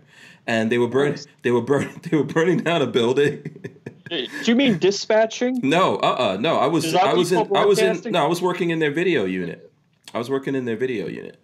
So, um, like they, they make T V shows, all that stuff. We were editing, all of that. But anyway, so they were burning. They were doing a burn, right? Like training. I think usually. Where do you guys get the house from? Is it like a crack house or something like that that the city takes over? Well, West Palm Beach. They have something next to the fairground, I think. No, but I, but I remember this was a building that belonged like a house. And they were burning it down, and they were using it as a training exercise. And I went to the yeah, door. To the city. Yeah, yeah. I went to the door of that thing, and I was like, I don't think so. That's how far I got. It's it's pretty cool yeah. once you get in there. It's yeah. fun. Uh, well, that it'll, that is a that's a workout on its own right there. Putting on like putting on all the equipment. And so, for example, in places like West Palm Beach, you know, any place where it's hot and humid, that's not fun. I, I don't think I don't know if it even matters if it's someplace cold, to be honest with you. But yeah, so you got to burn a lot of calories there. How come how come you guys don't give like cooking classes? Train these people how to cook. You know. Uh, there's guys that do help the other guys out, mm-hmm. but. That's one of those things. You should have three meals before you – you should learn those at home. Mm-hmm. If you just got hired and you don't know any cooking, you should be practicing burning shit at home. Cooking stuff. Getting it. Yeah, yeah. At least make some steaks. All you got to do is burn them. Go check, go check um, out SoCal's channel, right? SoCal? Yeah, go Big Meat Sunday. Oh, okay. All right, yeah. Burn the steaks. Let's – I don't – well. I don't, how, do, how does the food budget work on that? The food, well, it depends. It depends where you're working and stuff. But most, for a good majority of the departments, you have shifts. You have A, B, and C shift for the most part. It's usually the same four or five guys. And then in the morning, they'll have the rotation of who's going to cook or whatever the case is. There's guys will be like, some guys enjoy cooking. So they'll be like, oh, you know, I'll make I'll make today's meals. And everybody pitches in twenty, twenty-five bucks. And yeah, it's, it's good for uh, – two lunches and two dinners, and sometimes they do breakfast kind of stuff. Yeah. No, so it's not re- so there's no budget in the. No, no. You could all say you guys could be all let's get crazy tonight and let's do steak and lobster per se or some shit, and you know everybody just needs to pitch in more money. Basically. Oh, okay. So listen, here's the thing. I, obviously, there's people that you know can or can't do all kinds of things, right? But I think the ratio of guys that I've met that can't cook. Compared to the women who can't cook, the women are going to have a higher ratio of not being able to cook. Am I wrong with that? Because most guys know you're how to right. cook. You're out of my well, friends. Nowadays, nowadays right. I would I would say that for sure. You're probably right. Yeah. Back are in we the day, including you know, Jewish women? I'm not. I'm not even getting into what you want to get into right now. I'm not getting into that. This is like out of all my friends. I've got two friends that don't really know how to cook, and the rest of them, their moms made sure they knew how to cook. And I, it's a, but, and then all my friends who are girls, I don't have a single one that knows how to cook. Mm. Oh, no way. Mm. Yeah, terrible. I'm dead serious. And yeah, I think it's hard. That's enough. A disqualification for ever being married. Yeah. Yeah. Yeah. Yeah. You should, I, it, whether you're I a love woman, you should know how to cook on the weekend. I'm not cooking during the week. Yeah. Yeah, I've broken up with, uh, before I got married, I've, I've broken up with, with chicks that didn't know how to cook. Oh, you can't cook? Actually, okay, very nice. I will see you never, ever again in this lifetime. That is a bad thing. But it exists. Now, it does I, exist. So because I've done a lot of contracts in the last ten years, so I've been home a lot, and right now I'm working one hundred fifty miles from home, so I'm still not home a lot. I'm home on the weekends. My daughter taught herself how to cook because, you know, awesome. I, I'm not there to cook. My That's wife right. has that affliction, so she doesn't cook. Uh-oh. Yep. Missus Flying Rich. We're not – see, we're not we're not getting into this conversation with Rich. That's him doing this all on his own. That's Rick. Right. We yeah. don't know what he's talking about, really. Yeah, yeah like, we don't know. I know you've got younger kids, Rick. Do they know how to cook? My son does, and my daughter's a, a, not a huge meaning like she bakes all the time, but she makes some really bomb-ass bake stuff. Oh, okay. Yeah, at least that. Come on now. Yeah, really she, she, she really likes and enjoys some baking, so, but my son's more on the meal kind of the stuff. After dinner is what she kind of gets into, but my son's more of the meal kind of guy. Mm-hmm. Now, Rick, when she bakes, I mean, is it from scratch or is she ripping open a box? No, it's from scratch. My wife. Oh, yeah. Oh, good for my, you. My man. wife has uh, quite a few recipes, and she's like, "Can I try this one?" And we're like, "Sure." You know, the worst that's going to happen is you either burn it or it'll taste bad and whatever. Because my, my daughter's doing a bake sale, and she just rips open a box. I'm like, "No, this is bull. Let's let's bake some brownies from scratch." And she's like, yeah. "No, I'm not doing that." Yeah. All right. Yeah. Yeah. Okay, let's go to some gun stuff before people start. Uh, Yeah, well, actually, this is not even going to be a gun thing. This is going to be a crazy news thing. So who who was watching Chuck Schumer today causing oh. a kerfuffle? Senator uh, Schumer threatened Supreme Court justices So I guess they were demonstrating out in front of the Supreme Court. On the steps of the Supreme Court. Yeah, yeah. He was calling out the uh, the Supreme Court judges there, uh, and two of them in particular, right? Was it uh, who was Gorsuch? It? Gorsuch and um, who was the name of the? Uh, what's the name? The other Trump one. Yeah, I'm trying to remember what was the other the the Trump guy. I forgot his name already. So anyway, he was. Uh, someone will tell me what the other guy's name was here. So he did that. What do you guys think about all that? Is that does that? I think rise he should to be in jail. Of, that rises to the level of threat. You know, these are the guys. The, here's why I say this. These are the guys that want to red flag us. So, you know, Kavanaugh. Kavanaugh, yeah, Kavanaugh, Kavanaugh. So does that, to you guys, in your opinion, does that rise to threats? You know, technically he hasn't violated a law. He went really up to the edge and didn't violate the law. But let's apply the Gabby Giffords and uh, Sarah Palin standard to that, mm-hmm. where because Sarah Palin had like bullseyes on targeted areas that she was going to campaign in, the media went nuts. And like the week after the Gabby Giffords shooting, they said, oh, th- he was going to say targeted, but he like – backed off like it was the N-word. He's like, I was going to say t- the T-word, but mm-hmm. I'm like, you guys are the biggest bunch of girls going, and I don't mean that derogatory yeah. to women. Right. So, I, if, so if you think that it that it that wasn't a threat, then this isn't a threat either. I mean, we got to stay, you know. Right. We gotta, you right. know, we gotta yeah. stay in the the left lane. Lost their mind on Sarah Palin for targeted areas after the Gifford shooting. Yeah. But meanwhile, Chuck Schumer's got a rally on the Supreme Court steps, and he's like, "Yeah, you're you're you got it coming to you. You got what is it? Uh, the, he didn't say hailstorm. He said some sort of storm coming at you, mm-hmm, mm-hmm. It, and that's that's bad. Yeah, because what these guys are uh, they're appointed for life. What are you gonna do to them? Uh, harass them, harass them. That's pretty much what right. you're gonna do. Yeah, or worse. Yeah. I and, and look at all the Antifa people. If like If we stirred up some group of people that went out and did something bad, they'd be coming for us. But if Chuck Schumer stirs up Antifa people and they burn the Supreme Court down tomorrow, uh, he's going to say, oh, it wasn't my fault. Mm-hmm. Okay. What do you think about this? What do you think about this, Harrison? I'm real. I really haven't read into it. I had. Mm-hmm. I didn't even know that happened.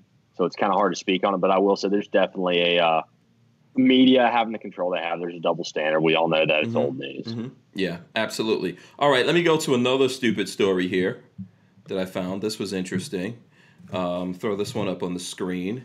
Um, I'll read the headline for you. The biggest mistake of my entire life. This is the quote. A Twitch streamer, a, tri- a Twitch streamer was banned after firing a gun during a live stream inside his house.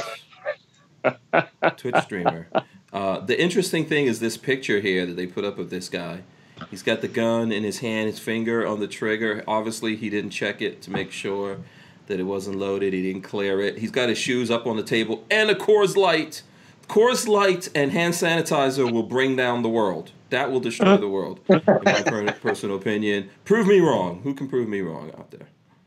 You know. So what do you is think that a about Glock? What do we got there? It looks like a Glock. Um, so I'll read it to you. A Twitch streamer's channel was suspended after he fired a gun inside his house during a live stream Wednesday night. Carl Reamer, who streamed on Twitch using the handle Sor Carl, appeared to fire the gun by mistake while joking with viewers of his live stream. Say I ain't got money, Reamer says as he brandishes the pistol. Um, In a clip from the stream preserved on Twitter, suddenly the gun goes off, blasting debris off his desk as Reno recoils. So, very bad, very bad. I mean, we so like as in the as in the gun community, we're the ones actually getting harassed. I had a video deleted last week. You know, um, we're not even allowed to handle anything live, but we hopefully no. I mean, I, I can't. I don't know someone who's like in the gun community that's done this same stupid thing. Obviously, this guy has a gun, but does it understand safety? What do you guys think about it? Well, there's a reason why the fire department is still around, and it's because of uh, idiots. People. So, people do uh, stupid stuff and. And then the idiot we, quote. Is there an I Q relationship to house fires that's inversely proportional? Uh, pretty much. What's the what's the most common cause of a house fire? Depending on location, it's a lot of times candles. People will yeah. burn candles. Open flame would be a better way to say that. Um, mm-hmm. Dryer lint. Yeah, dryer lint and, you know, some type of electrical plug over usage or like electric heaters or mm-hmm. depends on where you're at. Okay. I've in, in the colder climates, I've heard them say that it's any auxiliary heating that's not built in. Mm-hmm. Yeah, like you know, those uh, kerosene heaters, plug-in heater, mm-hmm. or uh, you know. Well, we had a structure fire a couple months ago where the the kid was trying to be nice. This was in California too. It wasn't even cold for for most of us. Um, he had turned the heater on to keep his dogs warm in the garage while he went to school, mm. and uh, the dogs were in there screwing around, and basically one of the blankets, one of the dog blankets, got too close. Oh, no. And ended up burning the garage and parts yeah. of the house. But wow, what about the dogs? They didn't make it. Oh man, oh that sucks. Oh, that's rough. Yeah. And rough two turtles. Yeah, two turtles. Oh. And that was about the time that the kid had gotten home. He had walked home from school to find us all parked out front of wow. his house, and then uh, I'm sure oh, he had a he had a. You know, his parents weren't very excited about that, so yeah. I'm sure he had to deal with that as well. Tough way. How how old was he? He was in high school. He was probably like uh, probably a junior. Oh, okay. Yeah. So seventeen, eighteen-ish. Yeah. sixteen, seventeen. Yeah. Well, you know, um, that's tragic enough. That's tragic enough. Sometimes, unfortunately, we've got to, you know, go that far in order to learn a lesson, which is not a good thing. So... Going back to the, the guy that shot himself live on Twitch. Or, he didn't shoot the, himself. He did a, a desk pop. He did uh, a desk well, pop. Yeah. So the desk pop. Right. Was it a husband and wife or girlfriend and boyfriend that they she shot him with a Desert Eagle? Uh, that was a YouTube video that, yeah, boyfriend and girlfriend. That was a, a while back. I think they were yeah. trying to use like a big, thick, like an encyclopedia. Big, yeah, and they Ooh, thought yeah. that that would be uh, bulletproof. So... He convinced her to shoot him through that thing just to make a YouTube video showing how it wouldn't kill him. I, I really hate to say this, but that natural selection doesn't work that well these days because it's pretty easy to stay alive. But when that's the case, natural selection's working. Mm-hmm. Yeah. Um, Jake Delahome says Tex Grebner shot himself on YouTube. Who's that? Who's Tex Grebner? This probably... Eight, ten years ago. Oh, okay. Is that the guy with the cowboy hat where he was using yeah. that? Okay. Yeah. What happened? Tell was me. I, yeah. What is this? He shot himself in the leg with a Serpa holster. Yeah, he was pulled the trigger while he was drawing. Oh. So that started a whole video. I gotta say though, he did a video on it showing what had happened and how dumb he was, basically. Mm-hmm. But he used it as a good thing to give other people knowledge of the possibility right. with that holster. So what's the best video of somebody shooting themselves? I, I know one that's my favorite. Oh, I don't think any of those are good, but go ahead. You can. I, I don't really search those yeah, out. Yeah. no, I'm well, not into I, a I faces of death seen... kind of thing, Richard Hughes. No, no, I don't mean faces of death. uh, accidental discharge, let's okay. say. All right. Uh, all right. It was the guy in front of the class, the D A agent oh, with the ten mil Glock. Oh, man. Yeah, that was pretty sick. And that's how you don't do it. Yeah, let me show you this rifle. Let me show you something. Yeah, yeah, yeah, yeah, yeah. I, I'd be crying my eyes out if I shot myself in the foot with a ten mil. Yeah. It's, um, okay, so, yeah, you know what? Because you work for an agency doesn't necessarily mean you're the best. I'm just, just want to leave that there. I went to the F B I training academy one time. One of my friends is a trainer over there. And uh, he was, did we lose Richard? Oh, here he comes. Yeah, he was telling me, so outside of the academy, like right outside of the range, they have these things that you have to clear your gun, and then you've got to point into this thing to shoot and all that kind of stuff before you go into the building, because you can't, I guess you can't take anything into the building when you're in the academy. Uh, and I was like, do you, like, you guys really have any kind of problems with this? Does this actually happen? And he was like, yeah, man, people discharge off into those things all the time. They just don't clear properly. You know? So, wow. That, that one video, he your, shows your audio it to, went you know, real loud. Your audio went real loud, Rich. Oh. Yeah. Okay, there you go. It's better. Yeah. Go ahead. He he shows the, you know, he's got the slide back. He shows the gun to one of his crew, and he's like, it's empty. And the guy just like nods, yeah, it's empty. And yeah. It wasn't. Yeah. Um, the best thing to do is never show anyone your, your sidearm. I don't know. I don't know if anyone has any advice here, but that's my thing to do. Too many gun guys do that all the time. So I've seen videos of guys in gun stores, for example. They love to do this. You know, the guy in the gun store that always takes off his sidearm that he has and then clears it and goes through the thing and then pulls the trigger. You know? Yeah. And it, it happens. There's video of those guys discharging through a wall or something like that. You know? Why are you taking, why are you taking your gun off your side to show it to someone? What what exactly yeah. is the reason for that? You know, and it's usually like some gun that have been made super like four hundred billion times, like a Glock seventeen or something. Look at this Glock seventeen I got. Super Ninja version. Yeah. So I I don't know. I think as a policy, just don't do that stuff. You know. Um, and obviously, like we've we did lots of shows before YouTube came up with this crazy thing where we had guns and things like that, and you know we. Make sure the guns are clear and all that kind of stuff before we're showing them. Keep our fingers off the trigger and all that kind of stuff. But, you know, listen, this was he got off, he got off good here. Let me ask this question to you guys. Who has been, like, I'm not saying that you did the accidental discharge, but who has been there or next to or almost accidentally discharged on? Anyone? I know a few people that have. Mm-hmm. I'm luckily I wasn't there. And okay. This time in Juncture, I have not, which oh, is good. Okay. I know I was doing something and someone accidentally discharged an A K round, uh, seven six two, into the ground right next to my foot. Oof. Yeah. So I, I have never had an accidental discharge, but I have had people uh, point guns at me, brand new people at the range, loaded. Yeah, that whole, look what I did type. Mm. Oh. Finger yeah. in the trigger. All right, so I'll leave names out of it. I've got one. Okay, all right. I think I know who you're talking about. So this was back in nineteen ninety-four. A buddy of mine, U S Army sniper, guy was good as they get. He comes to the house. I had just picked up a new Sig pistol, and of course everything's you know hot at the house, and so he picks it up, takes the mag out, clears it, and he's dry firing it, checking out the trigger and everything else. My wife is actually washing dishes. My little three-year-old is running around over there. He takes the mag, wanted to know what it felt like, the balance felt like with the magazine in it. Well, he racked around, took the mag out. So now it's sitting with one in the pipe. So he aims at my cat and then just aims towards one of the light fixtures and oh. blows a hole in the house Whoa. out. And...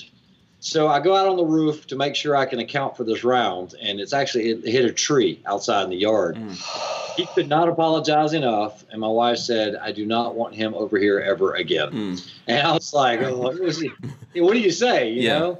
Yeah. Uh, you say yes, yeah, dear. It, it happened. yeah. yeah, honey, get over it. Yeah, I, I did the same thing at his house last week.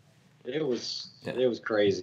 Listen, without a doubt, accidents happen, but what we have to do is try to, uh, you know, minimize those as much as possible. And there's just certain things you could do to uh, minimize those things. So, yeah. you know, but accidents do happen. Um, they do. Yeah, and you have to, I think, some, you know, your brain can actually play tricks on you. So you can, if you're all the time racking that slide or whatever, or pulling it back to look in there, you can actually think that you did it. You know, so there's all these different things that you just have to, like, force yourself to be as uh, careful as possible. Happens to lots of people. You do things often enough, uh, things are going to happen. But you just have to keep, like, reminding yourself. That's even the reason why I'm talking about it, right? To remind everyone out there, be careful. Be extra careful. And so, for example, people always ask me, why am I... So if I have an A K, I'm always racking back that bolt, right? That's one of the reasons why I do that, because someone discharged... around right next to my foot, you know. So whenever and and what that person told me is that, that they didn't have their finger on the trigger. I guess we they were just shooting it so much that it cooked off, which I don't know. I guess maybe. Does that actually happen with A Ks? They get so hot they cook off around or something like that? Um, maybe. I've never heard of it. Uh, what a, What about hang fires? I've heard of people having hang fire issues, but I've never personally experienced that. But I've oh.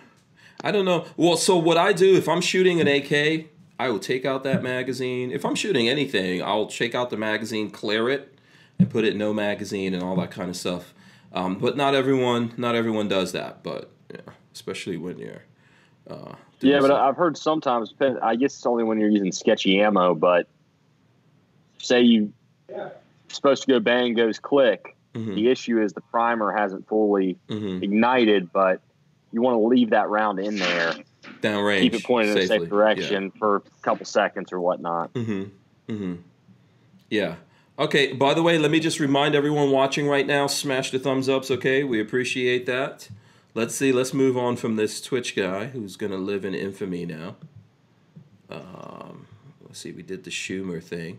Any other gun news? I think I saw that, oh, A T F approves the Grand Power. Anyone here into Grand Power guns at all? The Grand Power stuff? Okay, so here we go. Oh, okay, so A T F approves Grand Power Strybog S P nine A three for U S import. So um, this is kind of so. Uh, by the way, uh, for Ray, this is kind of like That's the poor. This is the poor man's B and T, Ray. Poor man's B and T.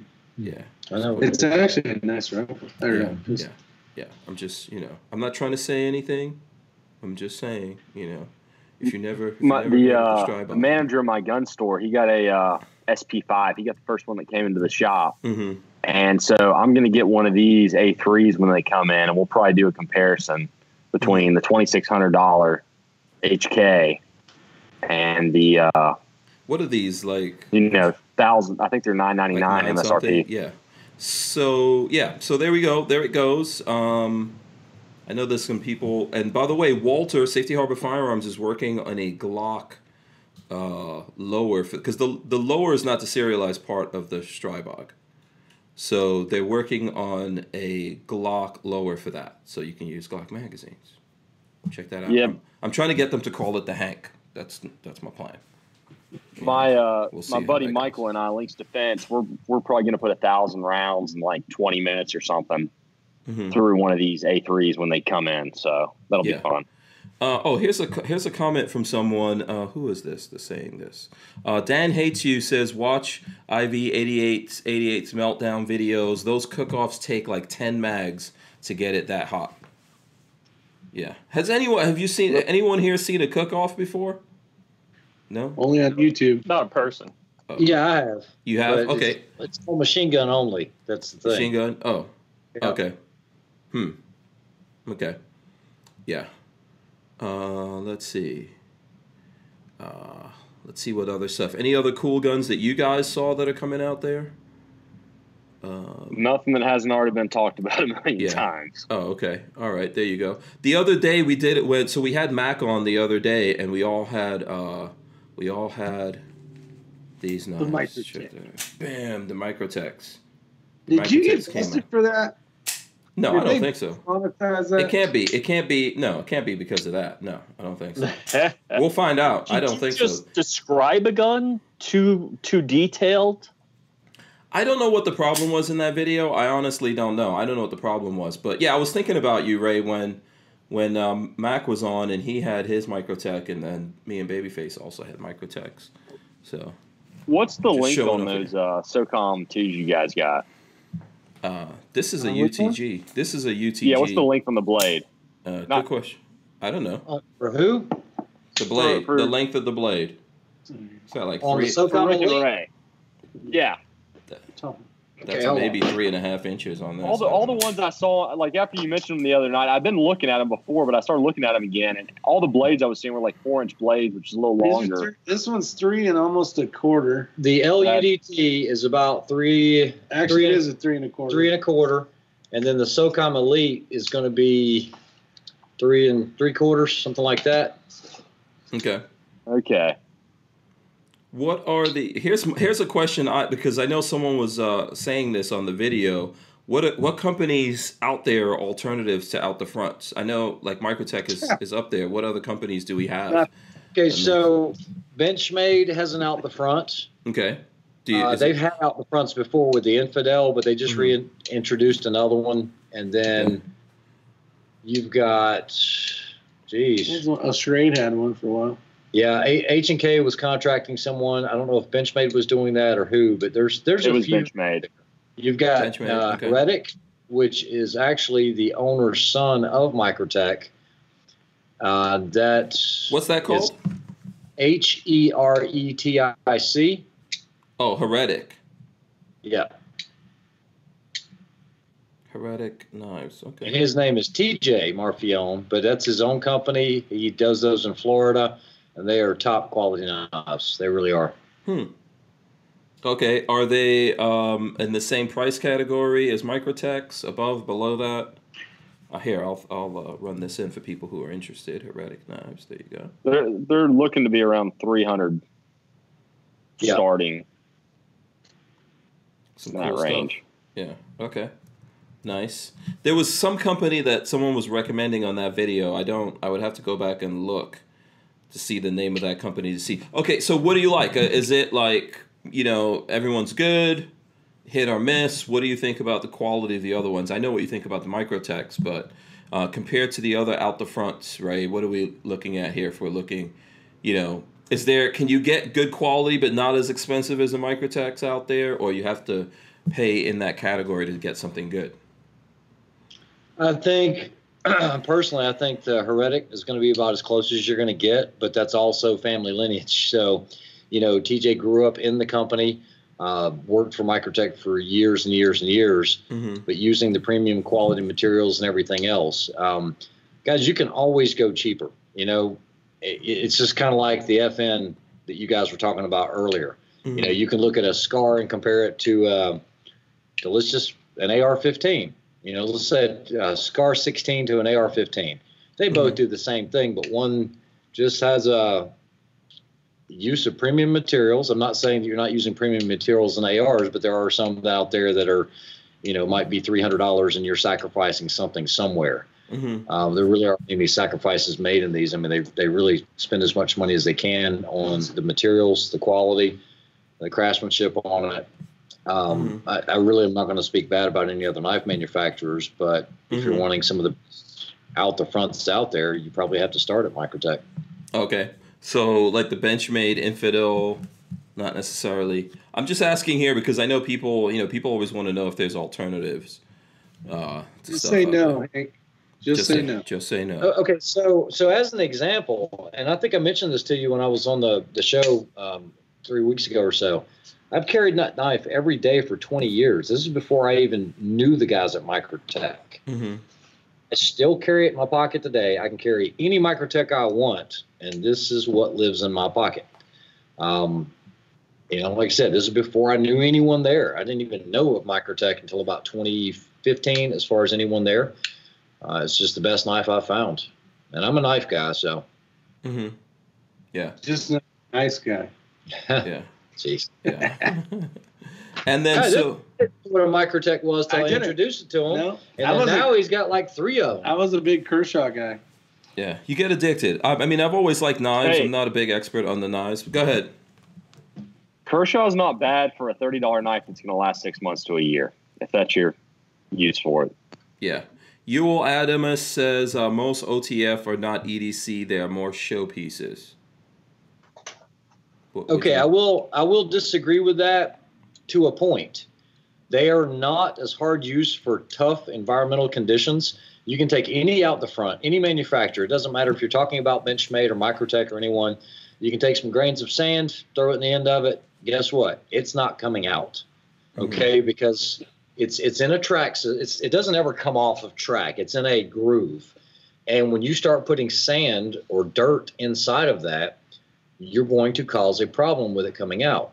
So I'm not going to say it's not an E D C knife because there's so many people that carry out the fronts as E D C knives, but it does require more maintenance. You have to be more cognizant yeah. if you're going to be in a sandy environment, you know, mm-hmm. whether it's Infidel and you're uh, overseas in the Middle East, or, you know, even for me, one of the C D matches that I was shooting, we were in the desert and I was carrying a combat Troodon, and I got some sand in my pocket, and guess what? It didn't fire. Oh. But I had some oil, I sprayed it out, it was good to go. But mm-hmm. you've got to maintain them more, no doubt about it. Okay. That's why I carry this knife. This the SOCOM Elite Auto, it doesn't, you can get sand in it, it's going to work. Oh, okay. Uh, Opt Out of Gun Control says Microtechs don't take Glock mags.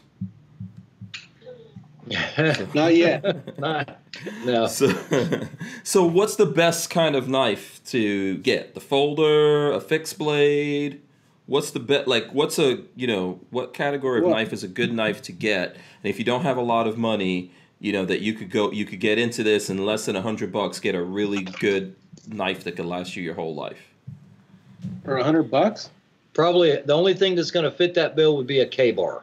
K bar would be about it. Okay. Cold, Cold Steel makes some really good knives. I have a lot of respect. I have a lot of different knife, knives from different manufacturers, mm-hmm. and the price, you know, a Cold Steel is good if you're saying sub one hundred dollars price range. Mm-hmm. I don't have a lot of knives in uh, in that category, mm-hmm. but the ones that I do would be something like a Cold Steel or something Cold like Steel. That. Okay, so where's the price level that you're supposed to be looking for? So let's say someone's looking at this. You what know, kind of knife? Trying to accomplish an E D C knife? Yeah, I would say a, a E D C knife. So you're saying, like, what's the best value in E D C knife? Yeah. Not looking yeah. for anything fancy, just something really quality mm-hmm. that you can carry every day to open boxes, do whatever you need to do. So I, I'm going to make you guys probably throw up in your mouth a little bit, but I carry a Kershaw Weston. It's a, like a thirty dollar knife. Like Harry's by four of a year. Uh-huh. Uh-huh. You lose it, it dulls, mm-hmm. you can't sharpen it again, toss mm-hmm. it, get another one. Mm-hmm. Yeah, what well, see, and that's, Ray that's doesn't know what I, to say to that. That was my kind of thought back in the day, right? And then after you've come to realize how much better the other knife is, as long as you do not lose it or the airport or airport gets it, you you buy one knife and it'll last you for actually forever. Mm-hmm. Okay, so I am not a disposable type person, okay?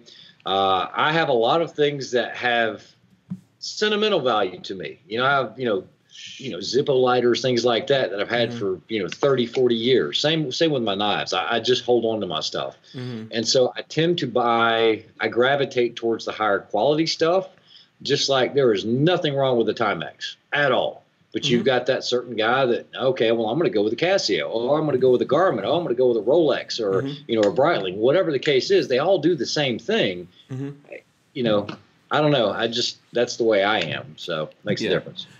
Um, I think what a lot of people are afraid of, even in that video when we put it up, there was someone saying, hey, I, li- I like Microtech knives, but I don't want to lose something I dropped four hundred bucks on.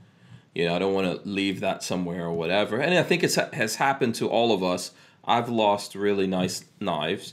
What do you say about that, though, Ray? You know, what do you say to that? I have never lost a light knife in my life other than this one, and it was missing for two weeks. I was moving some sheet metal off of a dock, and it got unclipped off my pocket.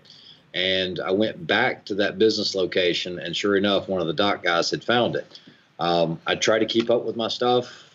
So, yeah, I'm not saying I've never lost anything, but mm-hmm. I, I do try to keep up with my stuff. It's yeah. like a good pair of glasses. You're going to lose those pretty easy. You yeah. buy a cheap pair of glasses, sometimes can't lose them. Yeah. I don't know.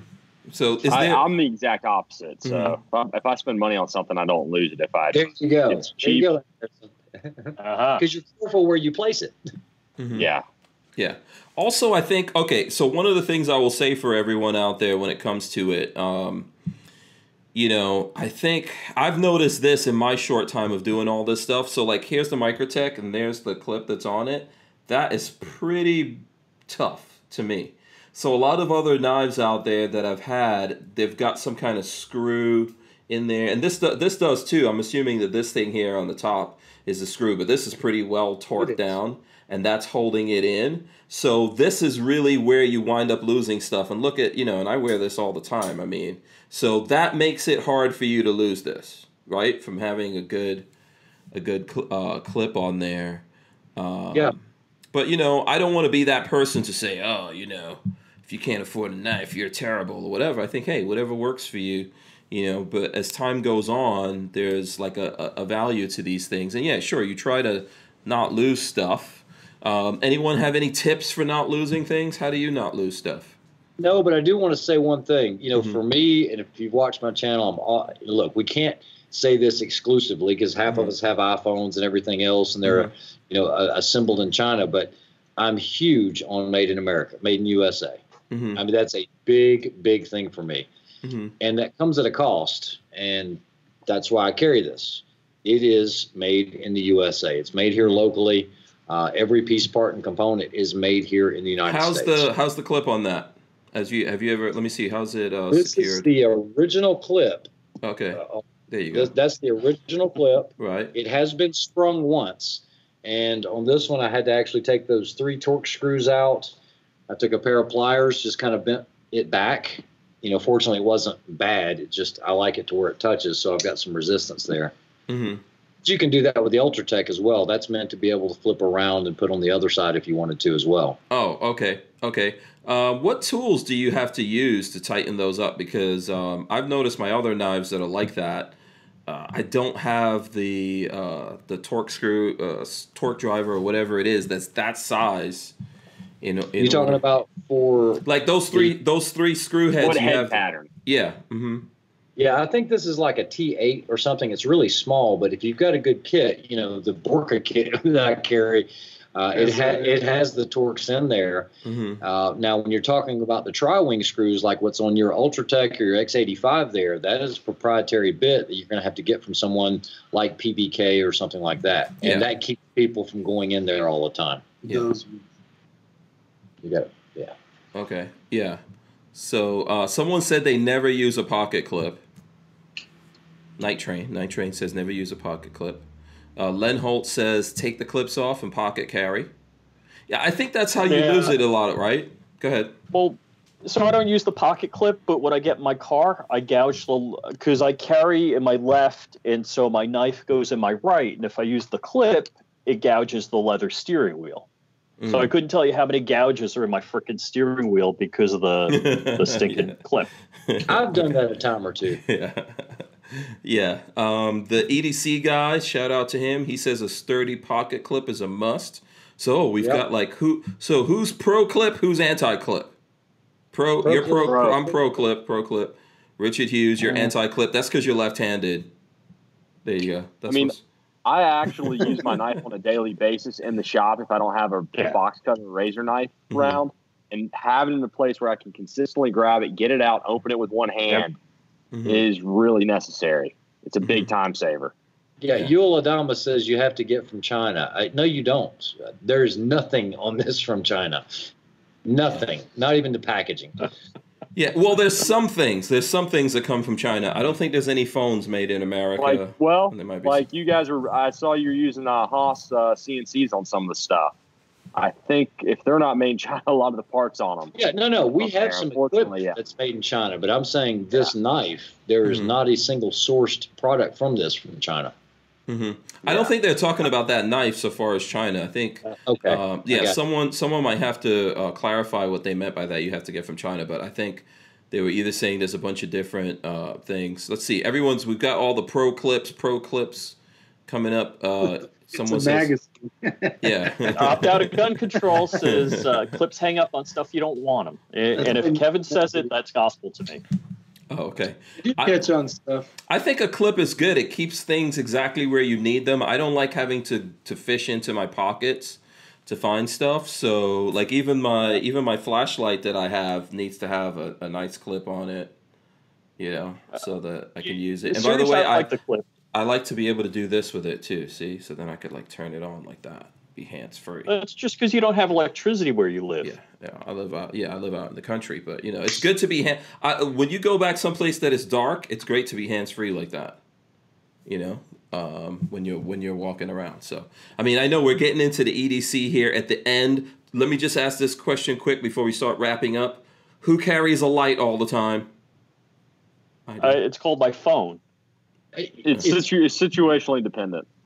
It, it's no. funny that, you, uh, Hank, you pulled out that light, because I bought an O light with the ninety degree neck, the exact same one, about mm-hmm. two and a half years ago. It was my first experience with that company mm-hmm. because my flashlight actually died on me. It was a Surefire. Mm-hmm. And I still have that to this yeah. day. And runs one hundred percent, but once again, made in China. Yeah, you know? it is. It is. It is. I've had this for I've had this for years also. Like way before Olight was uh, doing sales every other day. Yes. I've had this, and, and this to me is the most useful. I would like to see Olight make a nice, they, they do um, some of these, but not small like this. I would like yep. to see them improve on that, maybe a little bit bigger, whatever, but this is really, really useful. And you then know what? You charge it up real so quick. Handy. Is because you can stick it on a metal, like on a car, like on a hood or a wall, and it'll shine the light downwards. Yeah, yeah, absolutely. You could clip well, it on a hat. You could do all kinds of craziness, and you can move. You can move the clip around.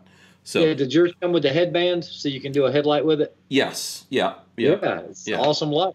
Yeah. I mean, I don't really use all of that. I mostly have this, and then in my office, in my in my car, all those places, I have a, a I have the U S B thing to charge it up. Charge it up several times. It's pretty good, you know. Yeah. So um, cool. comes from China, but you know, it's awesome. I'd be happy if Streamlight made a, a cool version of that. They do have some like ninety degree angle lights that I was taking a look at. So um, I think a lot of the Streamlight stuff is also made in China. Probably. The difference is Streamlight's uh, American owned, where Olight is straight up Chinese owned, I believe. Correct. Yeah. Correct. Yeah. yeah. Dion Thom- Thompson says, "But it's China made in China." Oh boy.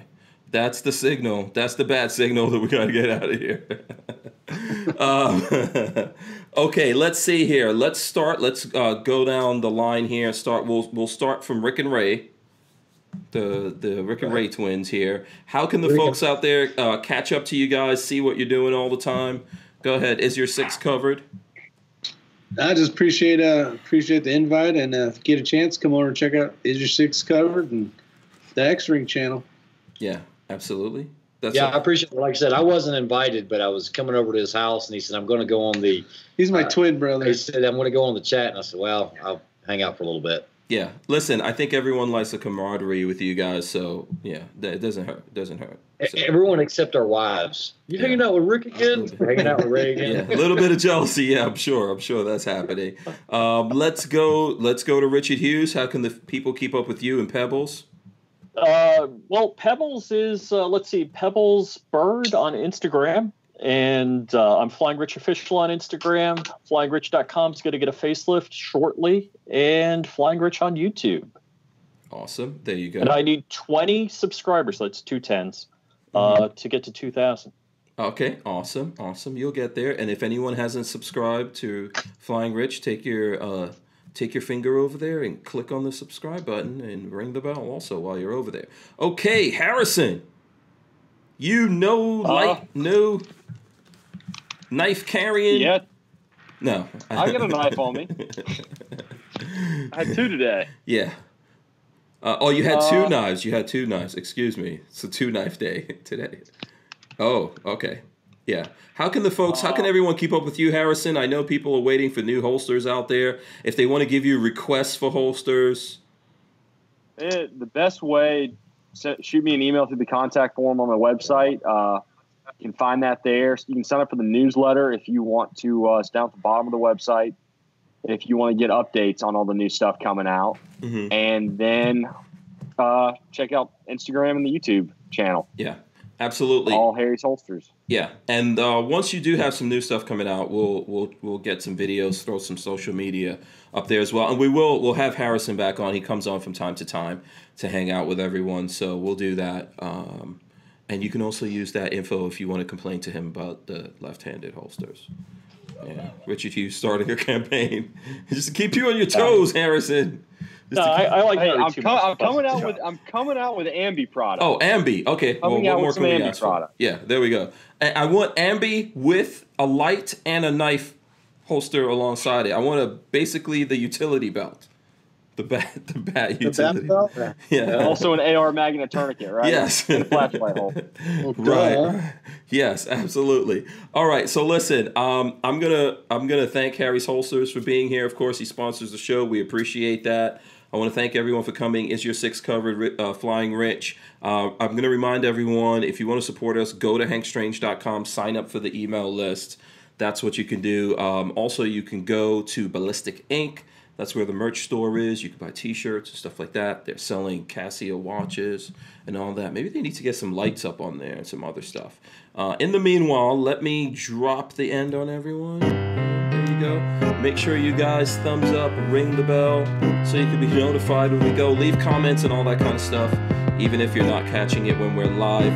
Shout out to everyone who listens to us on audio. We put up the audio. Uh, thanks to everyone once again for coming in. Uh, any last words before I smash this button over here?